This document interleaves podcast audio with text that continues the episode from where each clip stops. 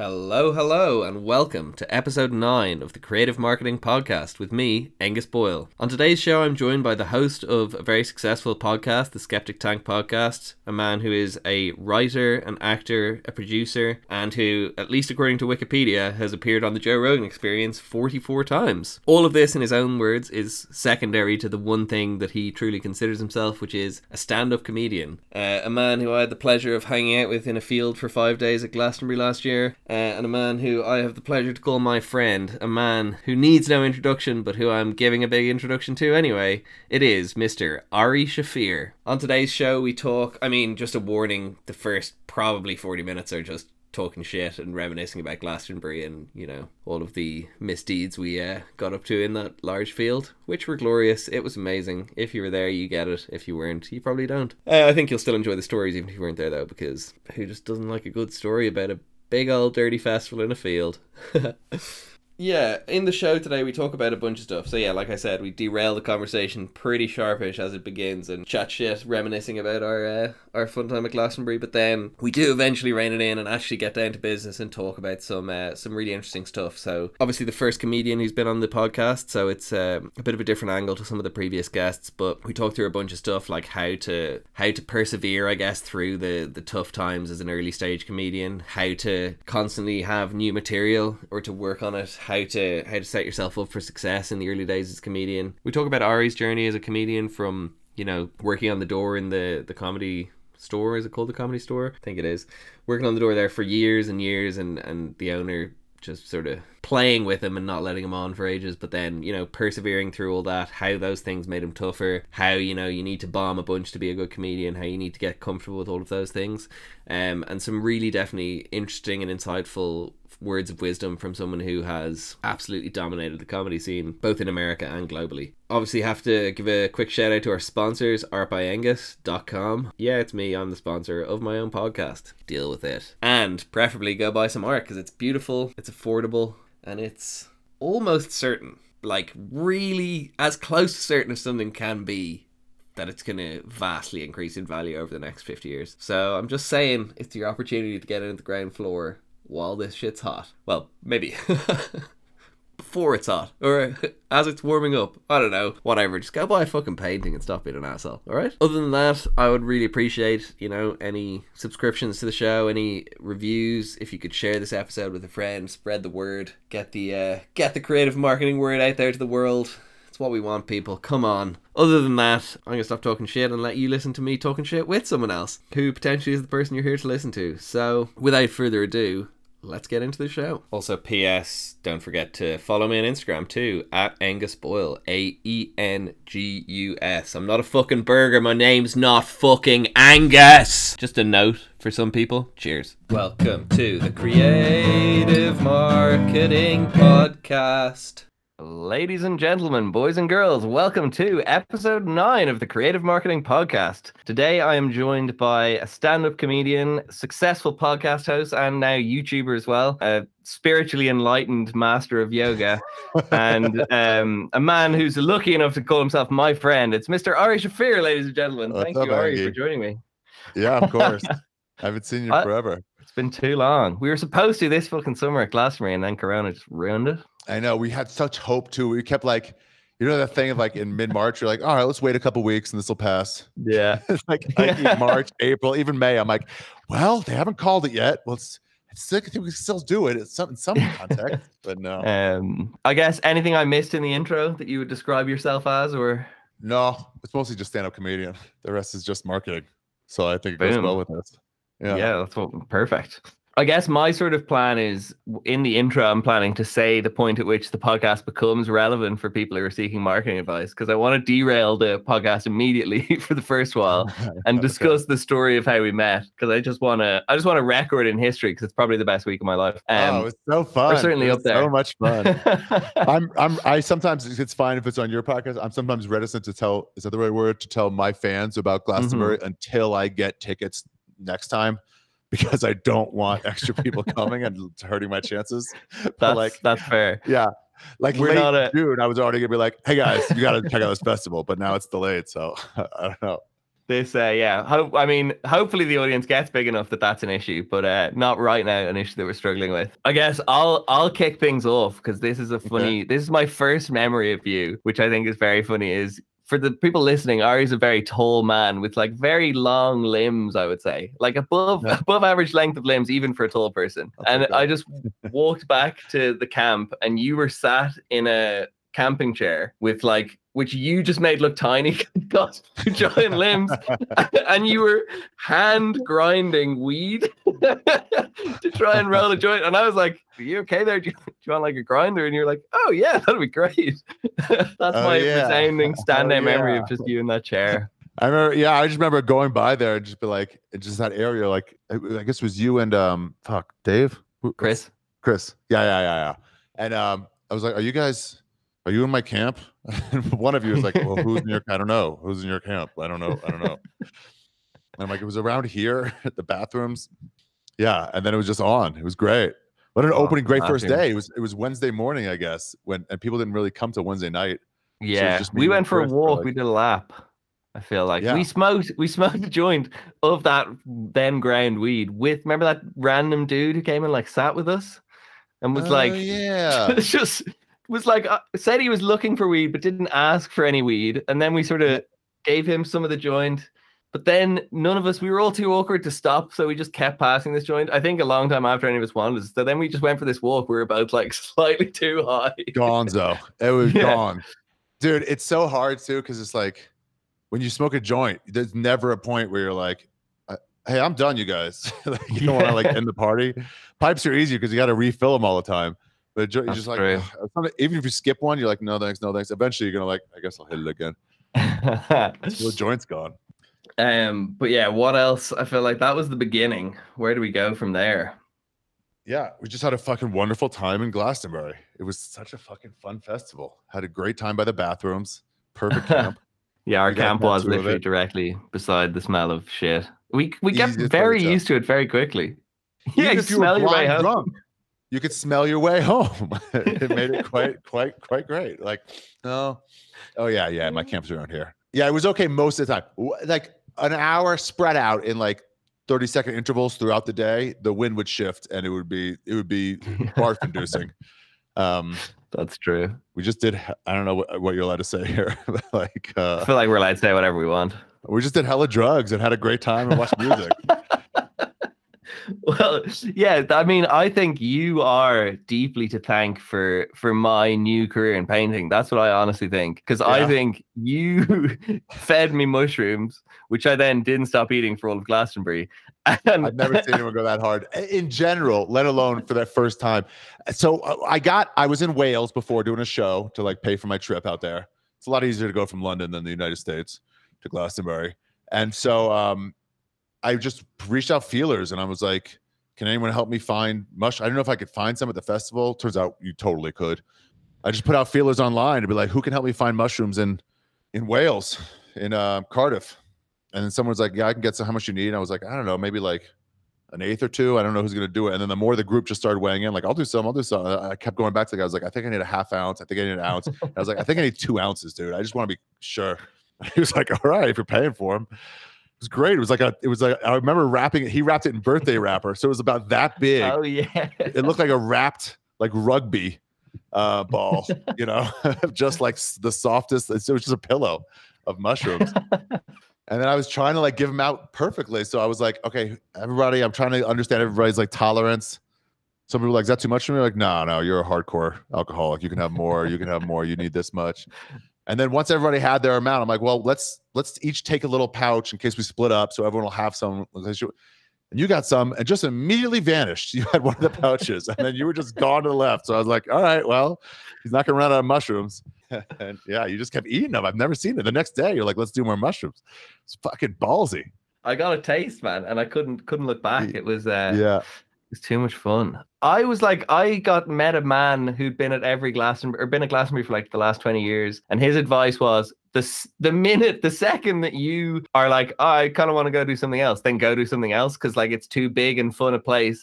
And I, I don't know what was happening, but I just had some thought and I was like, hmm, I'm going to go over here now. Yeah, I saw you. I saw um, Helen that way. and then you that way. And I was like, um, and we were going. She was leading to where we were going, and I was like, yeah, Aengus will be fine. I guess he just like left. It was great. It was great. I am. Um, yeah. But yeah, so I think that I think I think the the impact of all those mushrooms made me have a newfound appreciation for color. well, what did you? Yeah, what did you get on those mushrooms for four straight days? I mean, you just never stopped chewing them. It was almost like you filled up on them. I, have never seen anyone actually got the caloric intake from mushrooms that you got. yeah, I don't think I four pounds of mushroom weight. yeah. Um. Oh, I can. I mean, I there's there's there's not that much I can remember, but I I how are your like how were how your dumps during that? How was your how was your shits? Because when I take I a mean, mushroom shit, it's not usually not great, but I've never had a three in a row. I like I just it was like the smell of those toilets is so overpowering that like any shit is the worst shit about like all time. Yeah. Also, fun story about shitting at Glastonbury. Hozier was on and he has this one song that's like my favorite song of his. And I was like, I'm gonna go for a shit during the set. And just as I started shitting, he played that song. I was like, fuck's sake. what a great memory. Um, yeah. um, so did but colors yeah. get way brighter to you doing that? Was that the deal? Oh, or I don't know, man. I just felt like I was getting the deep wisdom of the universe. At one point, this was probably the, the standout moment of mushroom tripping at Glastonbury. Was I stood? I, I you, you'll recall this. It's hard for anyone listening on a podcast, but I stood like with my arms like this for like a lot of time, staring at the sky, and I literally felt like time and space was going in a vortex around me like this. And I was like, it was the craziest shit in the world. Um, wow. it was quality. wow. Yeah, everybody gets up, gets like nervous to take mushrooms, which is fair because oh. it's a loss of control. But I'm always like, you're not gonna. It's, you're just gonna have a great time. I, yeah, you might lose some. I don't know your your own like, I guess control. I guess, but like yeah. Who cares? Even the bad moments, just they're bad for like an hour and then you're back to great. Yeah. Well, I guess what were your standout memories from Glastonbury? Um, I remember, okay, so when we were, so we both took some mush, a bunch of mushrooms. You way more than me, but you, you helped me like get some more on. But I remember sitting there where we saw Lizzo in between two bands, um, and and you were had that fucking giant cat in the hat, like you know, rainbow color cat in the hat hat on. I had a, a, a tie dyed like a Fisher hat um, one of those flop hats. I think a tie dye shirt also, and you had your fucking linen shirt and linen pants. Oh and yeah. So, just some drug dealer comes over and just goes, "Hey, do you guys want these mushrooms? do you guys want to buy mushrooms?" It wasn't even like, "Do you need anything?" It was like specifically you two. I know you're looking for mushrooms. Do you need any more, or do you have enough? And we are like, "I'll take some of yours." And those like fig balls, they were great. I remember that you were like, "Oh, I'll get two. and then you gave me one, and I went to open it immediately, and we'd already we were on a significant amount. You were like, "No, no, no, whoa, whoa, whoa. like we already now." I mean, it is a lame idea, like save drugs. It's like, come on, just take them. You already have them. Uh, my, I think one of my stand-up moments was I was on mushrooms that first night. I got, um, I got like right when Helen and uh, fuck, I forget everybody's name now, took me to uh, took that DJ booth. Somebody recognized me, which only happened a few times. Happened like I think 15 times throughout the whole. It wasn't that bad, but I was fucked up and I just didn't want to be looked at. So I got weirded out and I just kind of like I just wandered away. I just left. So I was kind of on my own too. And then what about mushrooms? I just I did you know another stand up moment actually to back up was when you saw me yawning right when we took them. You're like you you're yawning. That means you're kicking in. and I was like, did I tell you that? I don't know if I. T- I guess I told you that. I don't know. Um, and I just want a place to sit down, like with my back to a wall, so I could observe everybody, but kind of be separated. Um, one time at Comic Con in San Diego, we found some. I was on mushrooms. We found some bar that was like glass enclosed to the street where all the freaks are going, so we could like sit at a at a booth, uh, completely safe, and watch all the freaks instead of being right. among them. So I just wanted that. Like, I couldn't find a place to just sit with my back to a wall and just like sit on the ground or maybe stare at the stars. And then I went through uh teepee area. You know, yeah, all those teepees healing are? fields. Maybe the healing fields, yeah. And I'm just needing a place to sit. And I yeah, every time I hear some drunken frat guys, I'm like, ah, not my vibe. I, I just want them to be like, oh, that guy's fucked up. One time I saw, I just hate it. I hate. One time I was at, I was at a festival in Delaware, and I was laying on my back, staring at the stars. I think, I think Eminem was on, or maybe the Killers too. And um, it was in between. And all my group left to go to the bathroom. I was staring straight up at the sky and I just heard someone who I pictured as a mom just going, I never want to be that fucked up. And I knew they were talking about me. And I was like, eh, it's actually pretty great. But um and I was looking for a place through the teepee fields, and I just saw a sign on the ground, like a little chalkboard, like a two feet by one feet or two feet by two feet, and it just said, "If you need a rest," something along the lines of, "If you're weary, come on inside and take a load off." And and the opening of the teepee was maybe three feet tall. It wasn't like full, and I I, I walked past. It, I was like, "That's weird," and I walked past it, and then I after like thirty feet, I was like, well, "Hold on, that does seem kind of perfect." And I have this theory that mushrooms just look out for you no matter what it is. They'll look out for you. Like they're never going to steer you wrong. So I just kind of went back and I stood over there and I was like, I'm going in. And it was fucking pitch black in there and all these blankets set up and and it was really big. It was a giant area, like 15 feet by 15 feet. And then I just like went to the back and laid on a blanket on these like dirty pillows and I just laid there for a while. At some point, somebody came in. He couldn't see anybody. He goes, anybody in here? And he just laid down for like two minutes. So his friends were like, come on out of there. And then he left, thankfully and after like two hours, I just came out. I was just listening to the sounds of Glastonbury around me.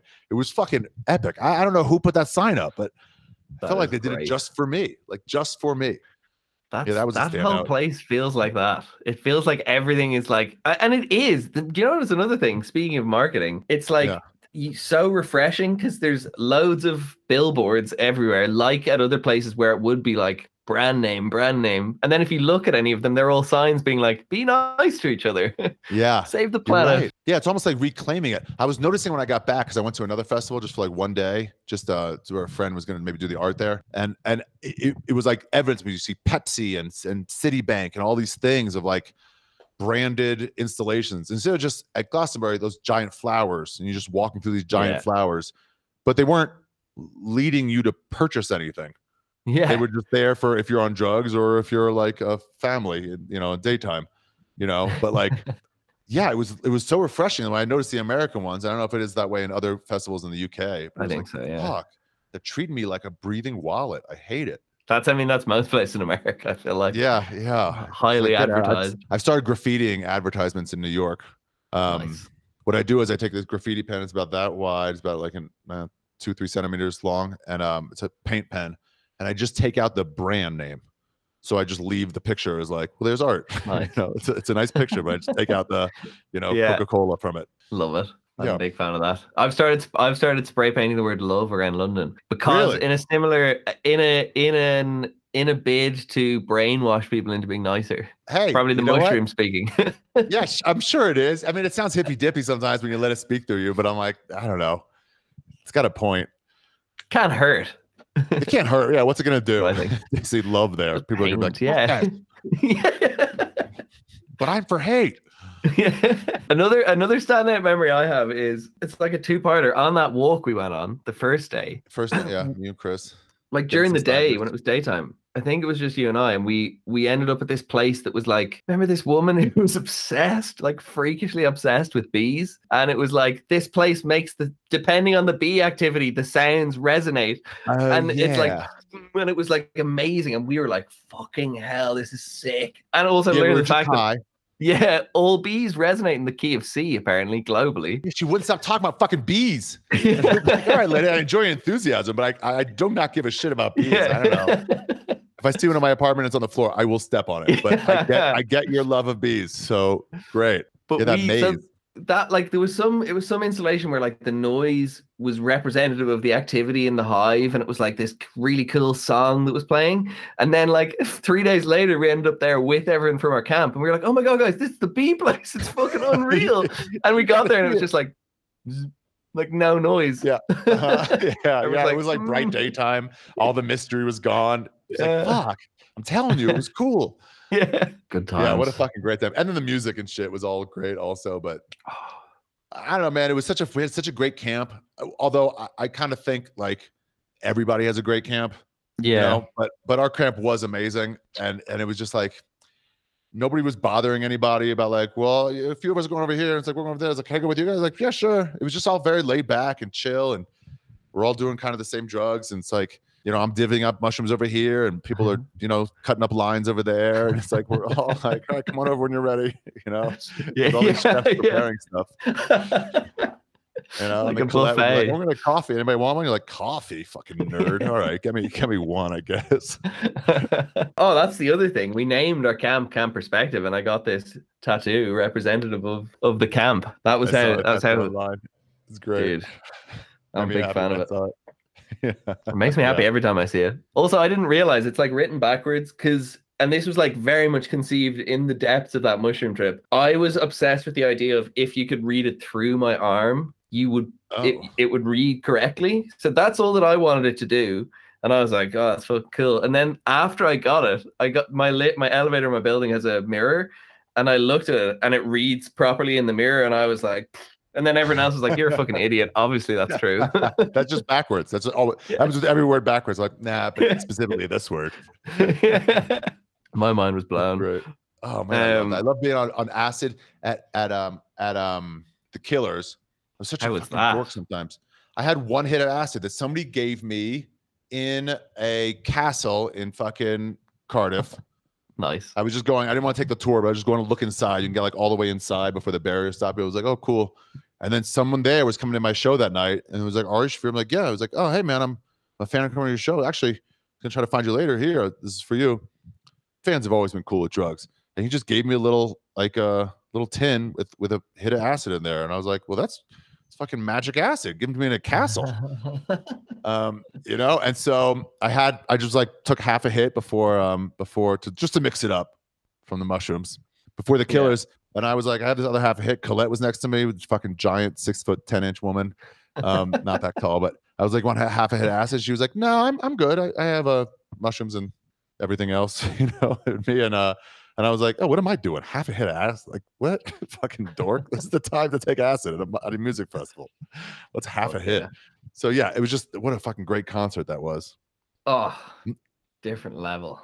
I'm not even the biggest fan of the Killers, but man, they I've seen them live twice now at festivals, and they crush. Like, oh, I can't even Yeah. put into words. I thought this is this. Go on. I, there was a moment I had to look it up later to show my friends that that like um. I, I- so I'm I'm familiar with a lot of the songs, but not in albums, not in everything. I know some people in the UK love singing along with with the Killers, and like there's this shows in Edinburgh where they always in Edinburgh where they always end with um I guess Mr. Brightside. Um, Yeah. and everybody sings it. I'm like, I kind of mumble, like pretending I know the words. Anyway, at some point he finishes a song and then he just like lets the guitar kind of play like like play out, and then he just like sits there with with a leg up on on uh, on the uh, on the speaker, and he just waits, and then he's just like looking around and then not doing anything, and he just does the come on, like the come on hand, and I like I don't know what he's doing, and it lasted for, it seemed like forever, and he's just going come on, and everyone's like cheering, and he's like nodding nope, and he's just come on, and then you hear off to my right and a little forward, we were like right in the middle, you just hear a few people. Like like 10 people just go, I got soul, but I'm not a soldier. And then it kept going more and more. And then he was like, Yep, that's what I've been waiting for. Like, you know, and then as soon as it got big enough, he just started it up. It was fucking epic. Man, I love live music. Oh, on acid. Were you getting any good uh, visuals at that point? Yeah, the whole thing, and it was so many lights and stuff. It was like fucking epic. And then I turned, I remember turning around when all the lights were up because because uh um I had somebody on my shoulders and I just turned around to like show her. And it was and I'm looking at because I'm pretty tall too. I'm like, fuck. It just looks like Yeah. a field of stars. oh, Dude, that's the biggest thing I miss, I think, during COVID is live music. yeah, true. Putting on a show. and probably live comedy too. I imagine. Oh, no, that's the number one thing. yeah. That's that's my whole livelihood. Yeah. I Yeah. guess that too. Has it come back in London at all? Did it come and go or did it never come back? Um, it may have come back. Not that I know of. It's been like we were like they did this fucking stupid thing, man, where everything got completely locked down. Then they opened things up and said, "Okay, the government's gonna pay half of your cover if you go for dinner." And it was called "Eat Out to Help Out," and then so all the restaurants just got full, and then they locked things down again. it's the most weirdest thing ever. I saw somebody rolling their eyes. The state of Colorado is shutting down again, and it's it's a friend of mine. He's real conservative, and so I want to put on like political like uh, undertones to what he's saying, but he's just like giving a look on Instagram, like this is the look you get when everything closes down again for four to six weeks, and it's almost like forget the reason like why or maybe we don't maybe he's thinking we don't have to it's it's the deaths aren't that much or maybe he's thinking like uh, I- i don't know maybe he's thinking we should the point is like it's just so fucking frustrating you just guys get your shit together so we can have Yeah. everything open i don't know i'm not in charge of fixing it You guys are the smart ones. Just go fix it. Well, we can't because then we're not. I don't know. Yeah. Yeah, when, as soon as we open uh, up Wisconsin, we're like, bars are open, be cautious. And people are like, we just, we, you, we lost you, bars are open. we didn't hear that Yeah. last part, but they were as full as they've ever been. The, whatever. That's what I, I do think Yeah. about. Like after COVID, there's going to be some serious parties. I reckon, Oh like the pent up partying that's going to come out. It's going to be yeah, sick. I don't know. Yeah, if this if this vaccine is as good as it seems like it would be, I don't know, ninety percent, ninety seven percent. Then it's like, because I was thinking about music festivals, and I was like, you can't. You could go just for the concert part, but I'm like, you're gonna take a shitload of drugs. It's gonna compromise your immune system. I got hella sick after Glastonbury, which is I think a normal experience. You know, yeah. no sleep, lots of alcohol. But you can't put yourself in that position. And then sleeping like around 50 people, like and it's just like I- I don't think it could work. But once it can get back, man, it's gonna go off. I gotta Yeah. pace I'm fucking. I'm excited. So are they honoring Someday. the tickets for, for um for the next one, right? Yeah. That's- Thank that's God. sick. So I'm it's like they that. none of the That's smart. stress. Yeah. That's uh oh dude, I'm just worried that like Paul McCartney or Diana Ross, they're not getting any younger. You know? Yeah. What if the queen dies right before right before Glastonbury? It's gonna put a somber tone on everything. I, I guess. I don't know. I mean, for anyone who cares about the Queen's death, I Yeah, mean, she- I feel like she's like Lady Gaga. That if you're not into her, where it's like she's just some celebrity. I don't know. She's got nice outfits. she's great hats. Yeah, great hat. She's a hat maven for sure. Um, yeah, I'm looking forward to get back. I don't know if I told you, but I think I found a way in without having to get tickets. But I'll still try to find and get tickets. But I think Oh, nice. somebody's going to let me like help them set up their stage, which means I get there on like Monday and do a bunch of like work work. Um, which I'm fine, but then maybe I'll stop in London, and get everybody's um tents, and bring it with me.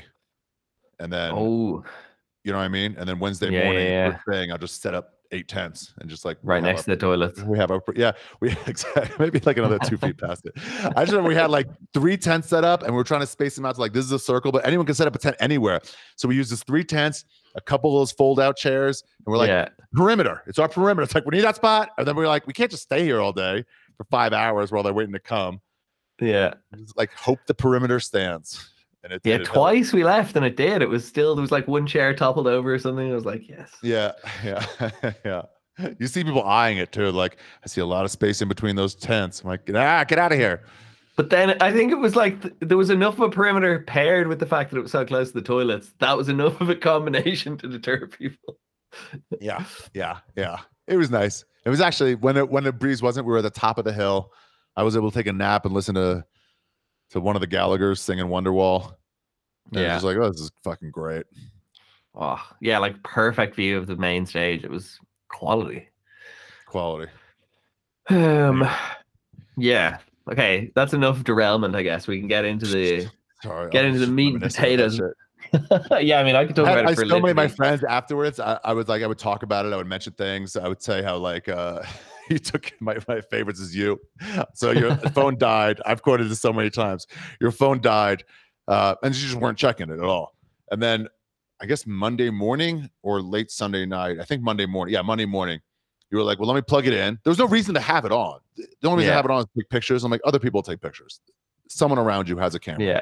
you know and enough people were on drugs like hey man would you mind taking a picture of me and my friend and, and texting it to us and people would have you know it- you really just didn't need it um so you turned it on and it was just this flood of texts came in it was the dead battery then it just all started coming in with like work emails stuff like that it was just this moment of like being completely free you want to just stay at glastonbury forever which is impossible but and then the this device bringing you back to the real world and you just made the decision i saw it in your eyes like fuck this and you just fucking chuck that phone. And then Hells had to go up and get it. She was like, No, I will hold on to this for you. yeah, thank God she did. Oh, it was all Yeah. because I was supposed to leave to go get a train, and Chris said he couldn't get the trains. Then I was like, "Fuck that!" Uh, then I, I, as I threw my phone, I'm pretty sure I screamed, "I'm not fucking leaving!" um, yeah. and then I used that phone. I was on two percent battery, and somehow managed to find someone who was leaving in a car with a spare seat who was willing to give me a lift. And I like found them, walked across the place on like vague directions, got there with one percent or two percent left, and managed to find them. Wow. But that's the Glastonbury way, you know. It was all meant to be, man. It works out, and if it, It doesn't, was- it works out a different way. Oh, literally, that's that was the point of the perspective. If if it doesn't work out in two hours, you'll look back and be like, "Thank God that didn't work out," because what happened was way better. Mhm. Yeah, Helen had a fucking a meltdown, a literal meltdown, when she had sun exposure poisoning, and then she just kept sitting in the sun. It's like I'll just lay here in the sun. And we, I remember looking at her, we're like, we're all like, "Wait, should you be laying direct in the sun?" She was like, "I don't know, I've got sunstroke." We're like, "Yeah, guys, let's get her out of the sun." We're like, anyway, we got back to the place. I went to do something. I came back and they had made a tarp over the top of the tent, like connect all the tents. So now we had shade. And I remember coming back going, "What? We got a shade." it was so cool. oh yeah, watching the it build from that perimeter into like a- what felt like a small town, you know. Yeah, I feel like we'll know how to do it even better next time. In You're- I don't know if you I you don't strike me as someone who's read Harry Potter, but maybe you have. Um, but I never read. I just and I actually just watched over the last year. I just watched all of them. for you know the time. way Hermione has a bag that's like bigger on the inside. Uh-huh. That's what I felt like your tent was like, because you're such a tall man and you were in this like bizarrely small tent that you would just disappear. And I'm like, where's he going in there? I got it in Wales. It said two person tent. I'm like, that'll do. And then uh, when everyone set up their tent, some of them had like waiting rooms in their tents, and they popped out. I'm like, what the fuck? I remember getting made fun of by some people. Like, who's this wee tent for? I'm like, me. I'm like, oh, they just laughed in my face. And I'm like, it, it works. Yeah, that- Compact. I would have done that differently, so I wouldn't be so looked at. But whatever. Um, I think it was uh, I think it was magnificent. I wouldn't change a thing. not me neither. Me neither. So what's this about? This is about marketing. I don't So understand. okay, yeah. So the purpose of the podcast is helping creatives early in their journey. So like comedians, writers, painters, anyone like that, who are very early. And you know, we talked about this offline, but the the starving artist. Um, I always want to call it a metaphor, and it's not that. It's a something else. What is it? Stereotype. That's the one. Um, Stereotype, both good words, both better than metaphor. Um, but basically, Metaphor is another good word. Yeah. Um, trying to help people who are like perhaps lean towards that sort of starving artist persona. There's another one. Um, market They themselves and get their it. works. they they aggrandize that's not even a word aggrandize the idea of being a starving artist because um the other option is to realize you're starving and not have any benefit out of it so you get to make it cool when when i heard a story in the east village in new york where i live um somebody who's been there since like the late 70s this guy in my building uh he was like oh yeah man basquiat um used to be here in that park right over there and he would just he would just paint paintings for people for 10 bucks just so he could pay his rent and so you could get an original. Basquiat for 10 bucks because he was starving. And there's something like awesome to that, you know? But yeah. it's not really awesome to be in that. It's just sort of an awesome like tale, you know? Although I don't know, I do think struggle kind of helps you become a better artist. So it's kind Yeah, of, completely. kind of a mixture.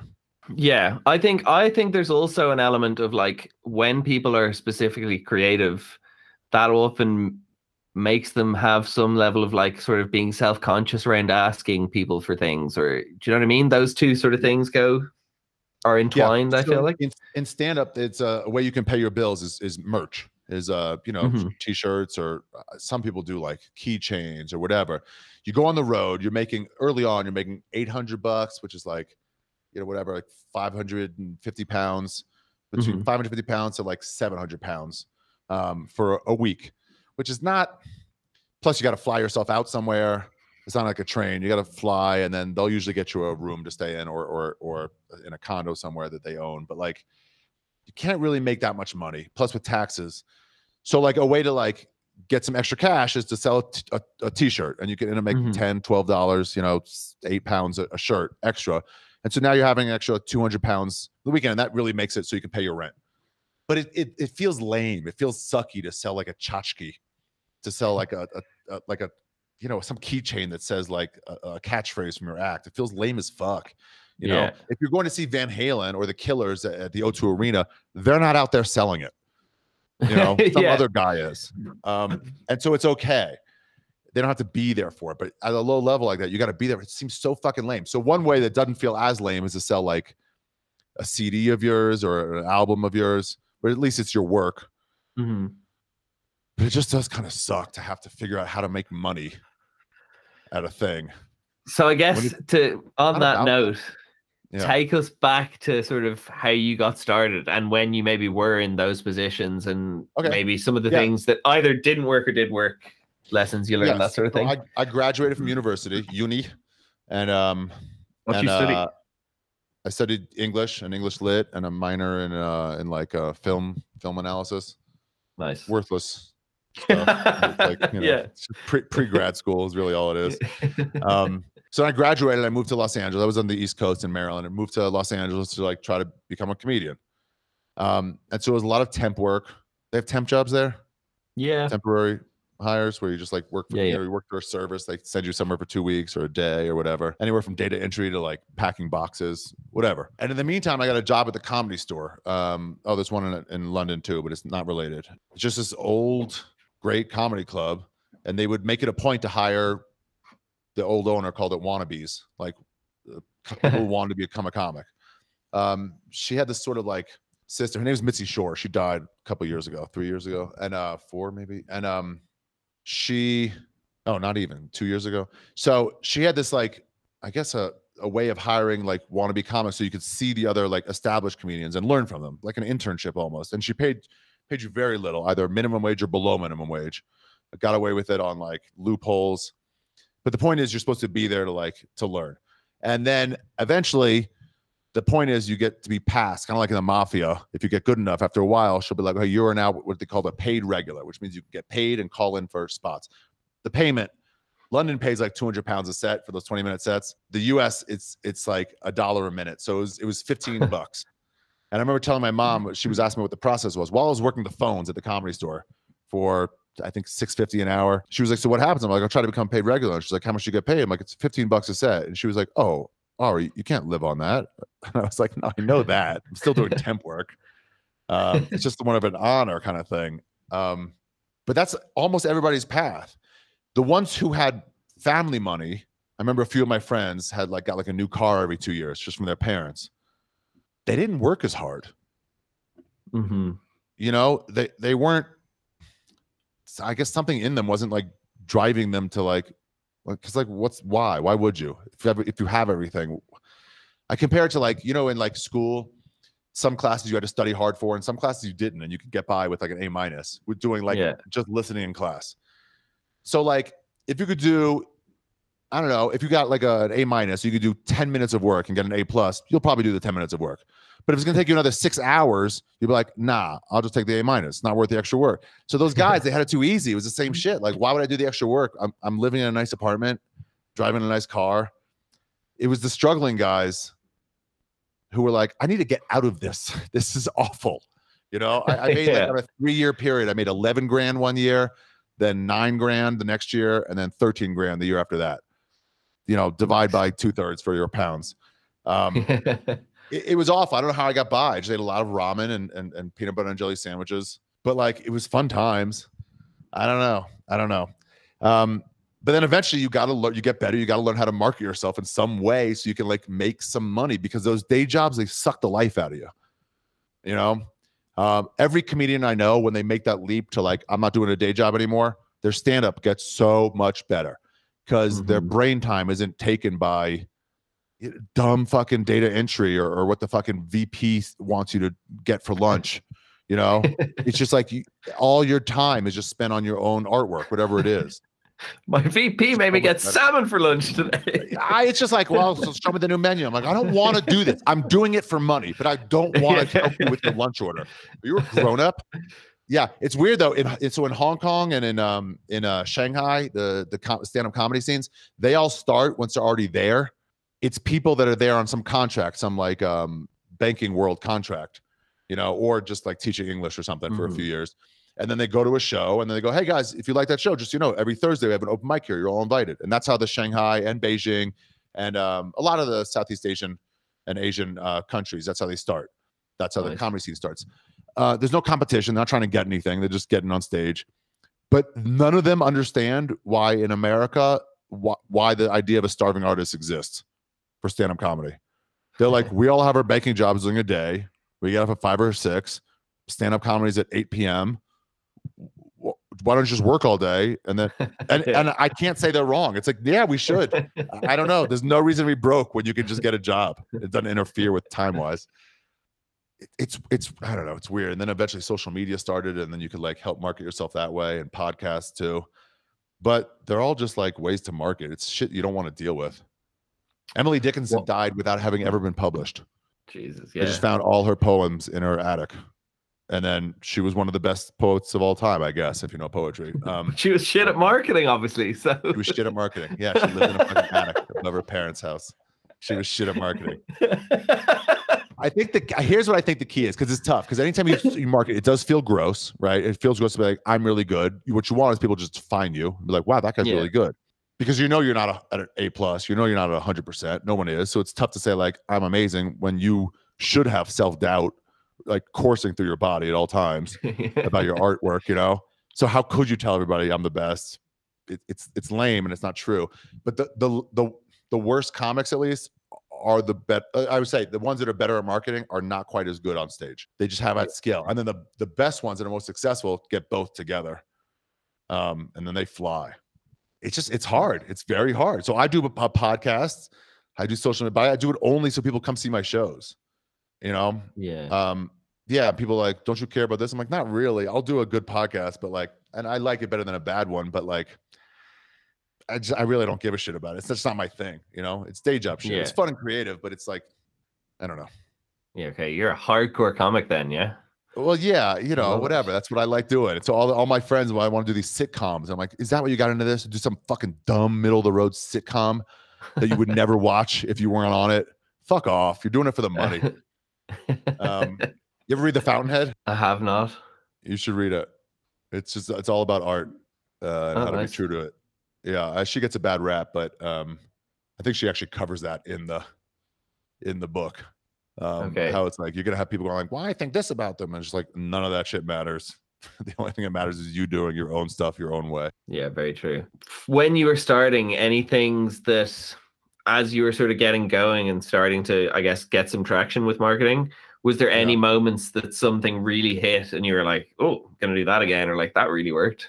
I mean, no, I started a podcast and that that caught on. That was a way to get direct contact with fans to like spread the word of like I'll be in this town in this, you know, in this night, come see me. which is that is that's that fell into us rather than than than comedians making it you know? It's just the world started Mhm. and, and comedians we did so much like morning radio to promote your show. When you're stuck in kansas city for four days on thursday the club gets you on the morning radio station. A radio was dying. By the time it was still alive and kicking for another eight or nine years and it just sucked. It was 6 a.m you had to get up to go see some fucking hyena some awful just so unfunny and then like they they uh, they're just bad it's annoying and you can't curse because of dumb fcc rules. Yeah. and and we all thought like we would have fun at this if it was three in the afternoon and it wasn't like with all these rules. And then eventually just podcast and just it gave us the opportunity to do exactly that. So comedians really took to it like early on in the podcast world and we were just able to be like way funnier than radio djs because we're trained funny people you know? Um it's, it's not even fair to them. So that that launch it was that was like a real big way to meet my fans. Like like doing that show in in cardiff that you know the night before. It was like i had people in i've never been to wales uh, but i was able to get people to to to want to show up because they were already fans of mine and it was just like I, it's so interesting i was at the stand comedy club there's another stand too in um in new york and some um I thought she was Japanese, kept taking pictures with a one of those giant cameras, and I kept calling her a walking stereotype because you know Japanese people love taking pictures. And eventually, she was like, "I am from Vietnam," and I was like, "Oh, then I'm an asshole then." All right, fair enough. And I was like, "Well, why are you here at, the, at a comedy club? That's so weird. Like you you barely speak English. It's interesting that you're here." And she goes, "I came to see you. I saw uh, on Netflix. I saw your special." And I was like, "Whoa!" And where? And she just told me what city in Vietnam. I was like, "I've done drugs there." And, and it was just like it's just such a cool way to bring the world together. It was Ho Chi Uh. Minh. That's what it was. Yeah, so the podcast was a big one. And I remember uh, my friend uh, Joe Rogan was like a mentor to me for a while. This guy does UFC commentary, and oh, he's got a podcast too. And um, I've heard of he him. was like, "You got." Yeah, yeah. I keep forgetting how big he's gotten, but like, uh, he was like, "You got to build a website, Ari." And I was like, eh, "Why?" And I was just like poo pooing it. He was like, "Cause you have to, because it's 2000, whatever it was, like seven, and you can't not have a website. Th- who's gonna go see you?" I'm like, "I don't even have any dates. No one's booked me on the road." And he goes, and he just kept like harassing me. It's like, you're a moron. it's the lightest amount of work. You have to build a website. And it wasn't even about the website. It was just about the idea that like you need to take some work and put it into getting the word out. It's not just Mhm. build a better mousetrap, right? They have that in marketing. It's it's build a better mousetrap and advertise the better mousetrap, and then the world will beat a, a path to your door. So yeah, like how do you get the word out? I, I, and it's it's tough. I don't know. And it's, some people spend too much time getting the word out and not enough time on the word itself. But it's some sort of balance.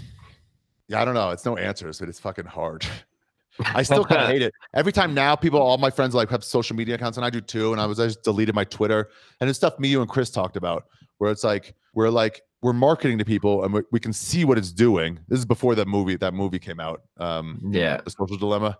Yeah, we were ahead of our time. Yeah. And you were like, yeah, it's it's uh, and I remember Chris struggling with it's hard, where it was like he was like, yeah, it's a problem. Me trying to addict people into this thing, knowing what it is, but still doing what I have to to addict them into it so that I can market to them. And he goes, we try to keep it like a moral compass about what we market them, what we guide them to buy. Mhm. You know, we're not going to try to buy, guide them into cigarettes. Like, you know, if it's if it's uh, if hand sanitizer right now, if you were marketing for that, you're like, this ain't bad. Yeah. you should all have this. You buy mine instead of theirs but it's an equal quality. You don't feel bad about that. I, can go sort of along with your moral standings. You know it's when it clashes it, it feels tougher. But anyway i got to the point recently where i was like twitter's awful. It's so negative. It, it fills everyone on there with negativity. And i'm like i'm doing good enough i should be on here to like market and make more money but i'm making a living and i'm like this is negatively impacting my life i don't have to do it anymore when i was trying to build my way up i, I kind of had to be on there Mhm. and now I don't. So I'm just like, delete this. It's it's just it's it's no good. And the more I think, the more I can get away from trying to market, eventually the better it is. But you got to do that to when you can make a good living, and and then you can Yeah. coast. You know, then it's a question of like, am I happy making you know 500 grand or do I need you know 500 million? Like, yeah. really, it's the same thing. Not really, really, but kind of it is. You know, so like, Yeah. how much extra work will you go from going to an A minus to an A plus? It's it's the same Yeah. thing. 500 grand is a is a nice A minus if you can get there. I don't know, you know, or a hundred grand or 80 grand. Uh, You know that that that study that happiness goes up to eighty-eight thousand dollars with money. Yeah. And then after that, it has no effect on your happiness. Yeah. So like once you've gotten to that level, I don't know, just coast. Yeah, I think so much of it is so much the aspiration for real big money is purely just to have enough money to flex more that you have money. It's like Yeah. I bought a new Maserati. It's like, but you already have Yeah. a new Honda. Like, what? Yeah. All right, yeah, cool. I had a nice day chilling. I talked to some of my really rich friends, and um, and they, my friend Bert, and he's like a party guy, and I'm like, do you ever think that you had more fun partying when it was just you and your fraternity, when you were broke and you had to like all chip in for like you know a, a 24 pack of, of beer, and everyone like, come on, we need another two dollars. Who's got like 50 cents, you know? And he goes, yeah, man, I had way more fun in those days, and now that he's like rich, he needs to go to like high end restaurants and like he's got to flex with that money. And I'm like, but you've lost all this great experience. Those guys would never be in a camp with us. They would ne- they would go to a hotel and they would come in every day and they're like, trust me, it's better. And, and you'd be like, "Uh, I can never It's so express to you why worse. it's not better. Yeah. yeah, waking up in pain after two hours sleep to go again is the only way to do it. It's the only way to go, man. You just make friends friends that way. Oh, whatever. But um, yeah, there's there's a way to get the word out on your stuff, and and you got to do it in a certain way. I know one word that's like a really bad word is networking. It feels, to me anyway, feels so lame and phony and everything. But the ones I know who have done it really well is comedian Whitney Cummings in America. She's gotten pretty big. She's great at it. She doesn't do it in a fake manner. She's actually Mhm. quite friendly. That's why you think it- networking's bad, I think, because the stereotype is the sleazy networker, but actual networking is just being a friendly person, I feel like. That's it. Just being a friendly person. And if, if you know that person could help you, maybe they'll be a friend too. Go try to be friends with them. And if they're an asshole, walk away. You know, Yeah. but like it's just try to be friends with everybody. And so what she'll do is if you and I walk into a room, um, she'll be like, Hey, oh, who's your friend? I'm like, this is Aengus. Like, oh, nice to meet you, man. And then if Dave Chappelle comes in, she goes, Excuse me, you guys, I gotta go talk to him because this is more important. But I will come back when I'm done with him and I will get back. I want to hear about your experience. yeah. She's just a friendly person, but she knows who's going to help Yeah. her butter her bread. You know, other people do it where they're like, "I'm not coming back to you because I don't give a shit about you. I'm, I just Yeah. need who can help me," and it's it's lame. It's like it gives us bad rap. But yeah, all it is is being friendly and knowing, like, I don't know, you don't ask people for things, you just try to get to know them. Yeah. And then down the road, maybe you can work together. Who knows? That's that's that's a great way to get ahead. And it's not, it doesn't pay off immediate dividends. It'll pay off Mhm. like way down the road. For instance, that Joe Rogan, when we met, he was just like uh, one of the better comics at the comedy store, but he had money, but he had no way to help me really. Um, and we just became friends. I was a door guy. I was working in the back door, taking tickets, and we just got to talking after a while, and more and more. I actually get freaked out when anybody can help me. I'm like, I feel so phony that I, I actually like Yeah. usually excuse myself. Anytime I met an agent or a manager, I would just like leave because I'm like, this feels awful. I got my agent because I was at my friend's premiere party for a show, The League. He was on The League, and I was he was there with my other friend Steve, and he's just some big fat guy, and I thought he was Steve's like friend from the gym. So I was able to like talk to him for a while, and then later I was like, oh, no, he's a high level agent, and I was like, oh well, I was already normal, so I was able to like do it. And now he's been my agent for 15 years. Anyway, so Rogan and I, we would just talk to friends. We go out for late night food. He'd be like, I'll treat, I got cash and it's fine. And then like four years later, he's like, Hey, my my friend can't open this week and he had to cancel for something. Do you want you want to do it? And I was like, sweet. But that was never the point yeah. to get to know him. And then even later, he started a podcast. It became the biggest podcast in the world. it was like, oh, cool. I can go on the biggest podcast in the world dozens of times and really help my career. But that's not why, you know, if I met him Yeah. now, no way are we friends. No, I wouldn't be able to do it. So you just be friendly with everybody and the and your colleagues because the other you can all end up like as you go up, you end up helping each other up. Then that guy goes up a step and he helps you up. That's just the way it works. So just be friendly with all your colleagues, and then you know years later it'll help. But year the years part, that's a sucky perspective. yeah, I think that's like that's one of the common threads of everyone I've talked to is What, uh, what they say? the the time the, that like that's that's probably one of the biggest factors and i think probably the thing that puts people off is like people just drop off after six months and then after a year or after two years because they're like well i should be famous by now Yeah. you know So that's so there's a I hate calling it millennial, but I, I still have yet to think of another word for it. Spoiled because it's not. I- I really hate using it that way because like it's actually most people in the millennial whatever those years are are actually real smart, hardworking. They understand the system that they're against because they inherited a system that doesn't work. Um, and they're Yeah. like, "Fuck, you, I'm not entering into this. You guys fucked it up for us." And now like, go to college. Like, why? Why would I get fucking two hundred thousand dollars in debt for something that doesn't help me? That doesn't make any sense. People are like you're spoiled. They're like, no, we're not spoiled. There's no, there's no reason. I'd rather go hiking with friends. But the ones that are the annoying ones, you know. So anyway, it's it's those spoiled ones, and they go like, in stand up they do this where like, I've been doing comedy for four years, and for these people to hold me back, and you want to be like, dude, I was starving for ten years. That's not. I know it seems like a long time from where you are, but like that's not a long time. It's like saying I've been in medical school for over a year. I deserve to do surgeries. and I, I mean, a year is a long time for learning the medicine, but it's just not enough. Yeah, that is the hardest one, the, the the years of time. Eh, but honestly, anything you do early on, even if you feel good about some of your work, overall, it's it's best to realize you probably suck most of it. So just keep working and getting better, and enjoying the process. I had a, I had a, a comic. He's Yeah. now, Ralphie May. He, he when I met him, he was like so supportive of everybody. He used to give me like giant nugs of weed. He'd be like, "Go ahead, like young time." It was just great. But anyway, he was like, "How long are you doing comedy?" I was I was like, "I think I said a year at the time." And he's like, "Oh, that's when it's just fun." And I uh I didn't understand what he was talking about because it was like, well, I I'm starving. I can only afford ramen and and bread. Um, I don't know what you're talking about. But then years later, I did. I I understand it now. Like it was just like we're trying to make a joke work, and when you make one work, you're like, "Oh, sweet! I figured something out.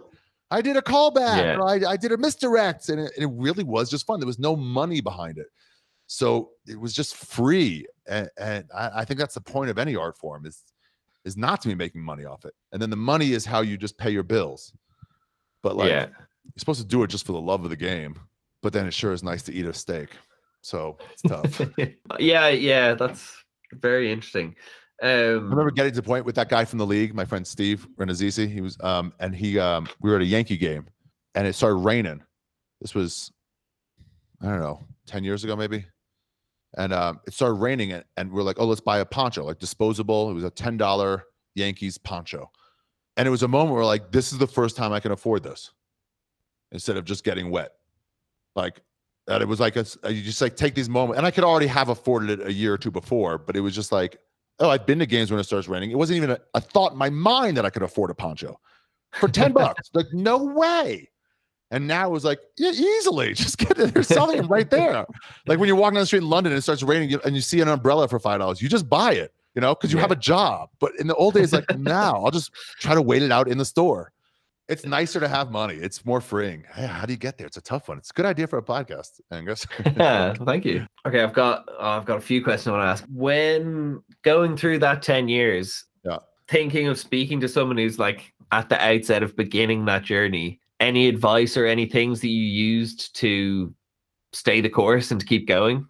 Yeah, I actually did a I actually did a, a speech, not a speech. It was like more of a Q and A I kind of since I was a door guy for so long at the comedy store. So that lady, that owner, she tortured me. Everybody else was a door guy for like a year, and then she was like, "All right, you're good enough." Pass. She she made me wait like four or five years. It was just awful. She just I got in her like sights of like I'm going to fuck with this guy. so every time I would crush during an audition, she'd be like, "Not quite yet." I'm like, "What? This fucking bitch." Looking back, it drove me to work harder. So it, mm-hmm. it was for sure. I, I should do. She's probably doing it on purpose, but like, um, but I relate because I was that door guy, that employee at, a comedy club for so long. That's that's still how I view myself as that.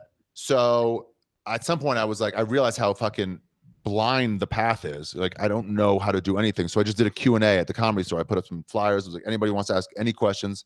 I am now a you know 12 year comic i think at the time mm-hmm. and this is all for like the one to five year comedians I, I, know you're like what should i and, and, there's no one to ask so i was like i'll be there let's just talk and one of the kids recorded it and so he put it up. So it ended up being like four hours of just a Q&A of like, how do you get an agent? I'm like, well, you don't really need one yet. You're terrible. They can't do anything for you. And like, well, it's like, and trying to like, in real terms, like coach them how to do it. So mm-hmm. I would say for anybody starting, it's one, get up as much as you can, get up on stage as much as you can, mm-hmm. do the thing you're doing instead of worrying about selling it. Or some guys are like, what if somebody steals a joke? Like, your joke sucks. I haven't seen it. Just trust me, it sucks.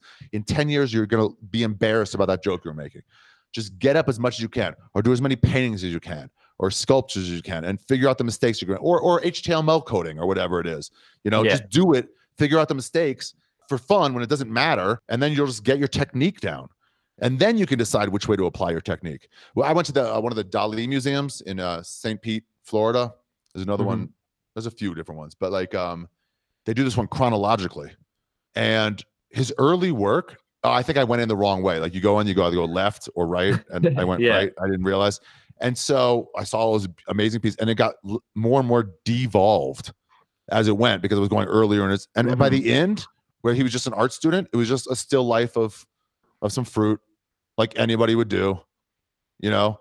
Yeah. But he had to get that shit down in order to get the fucking 3D stuff he was doing, or or the you know all the crazy like where he got to that surrealist, whatever it is. But like he had to get his technique down. He can't jump straight to that. And once yeah. he gets his technique down, he can decide: Do I want to go surrealist or do I want to go? I, I, don't know the, any of the terms, but like you know what I mean. Like you can decide yeah, yeah, how you want to go.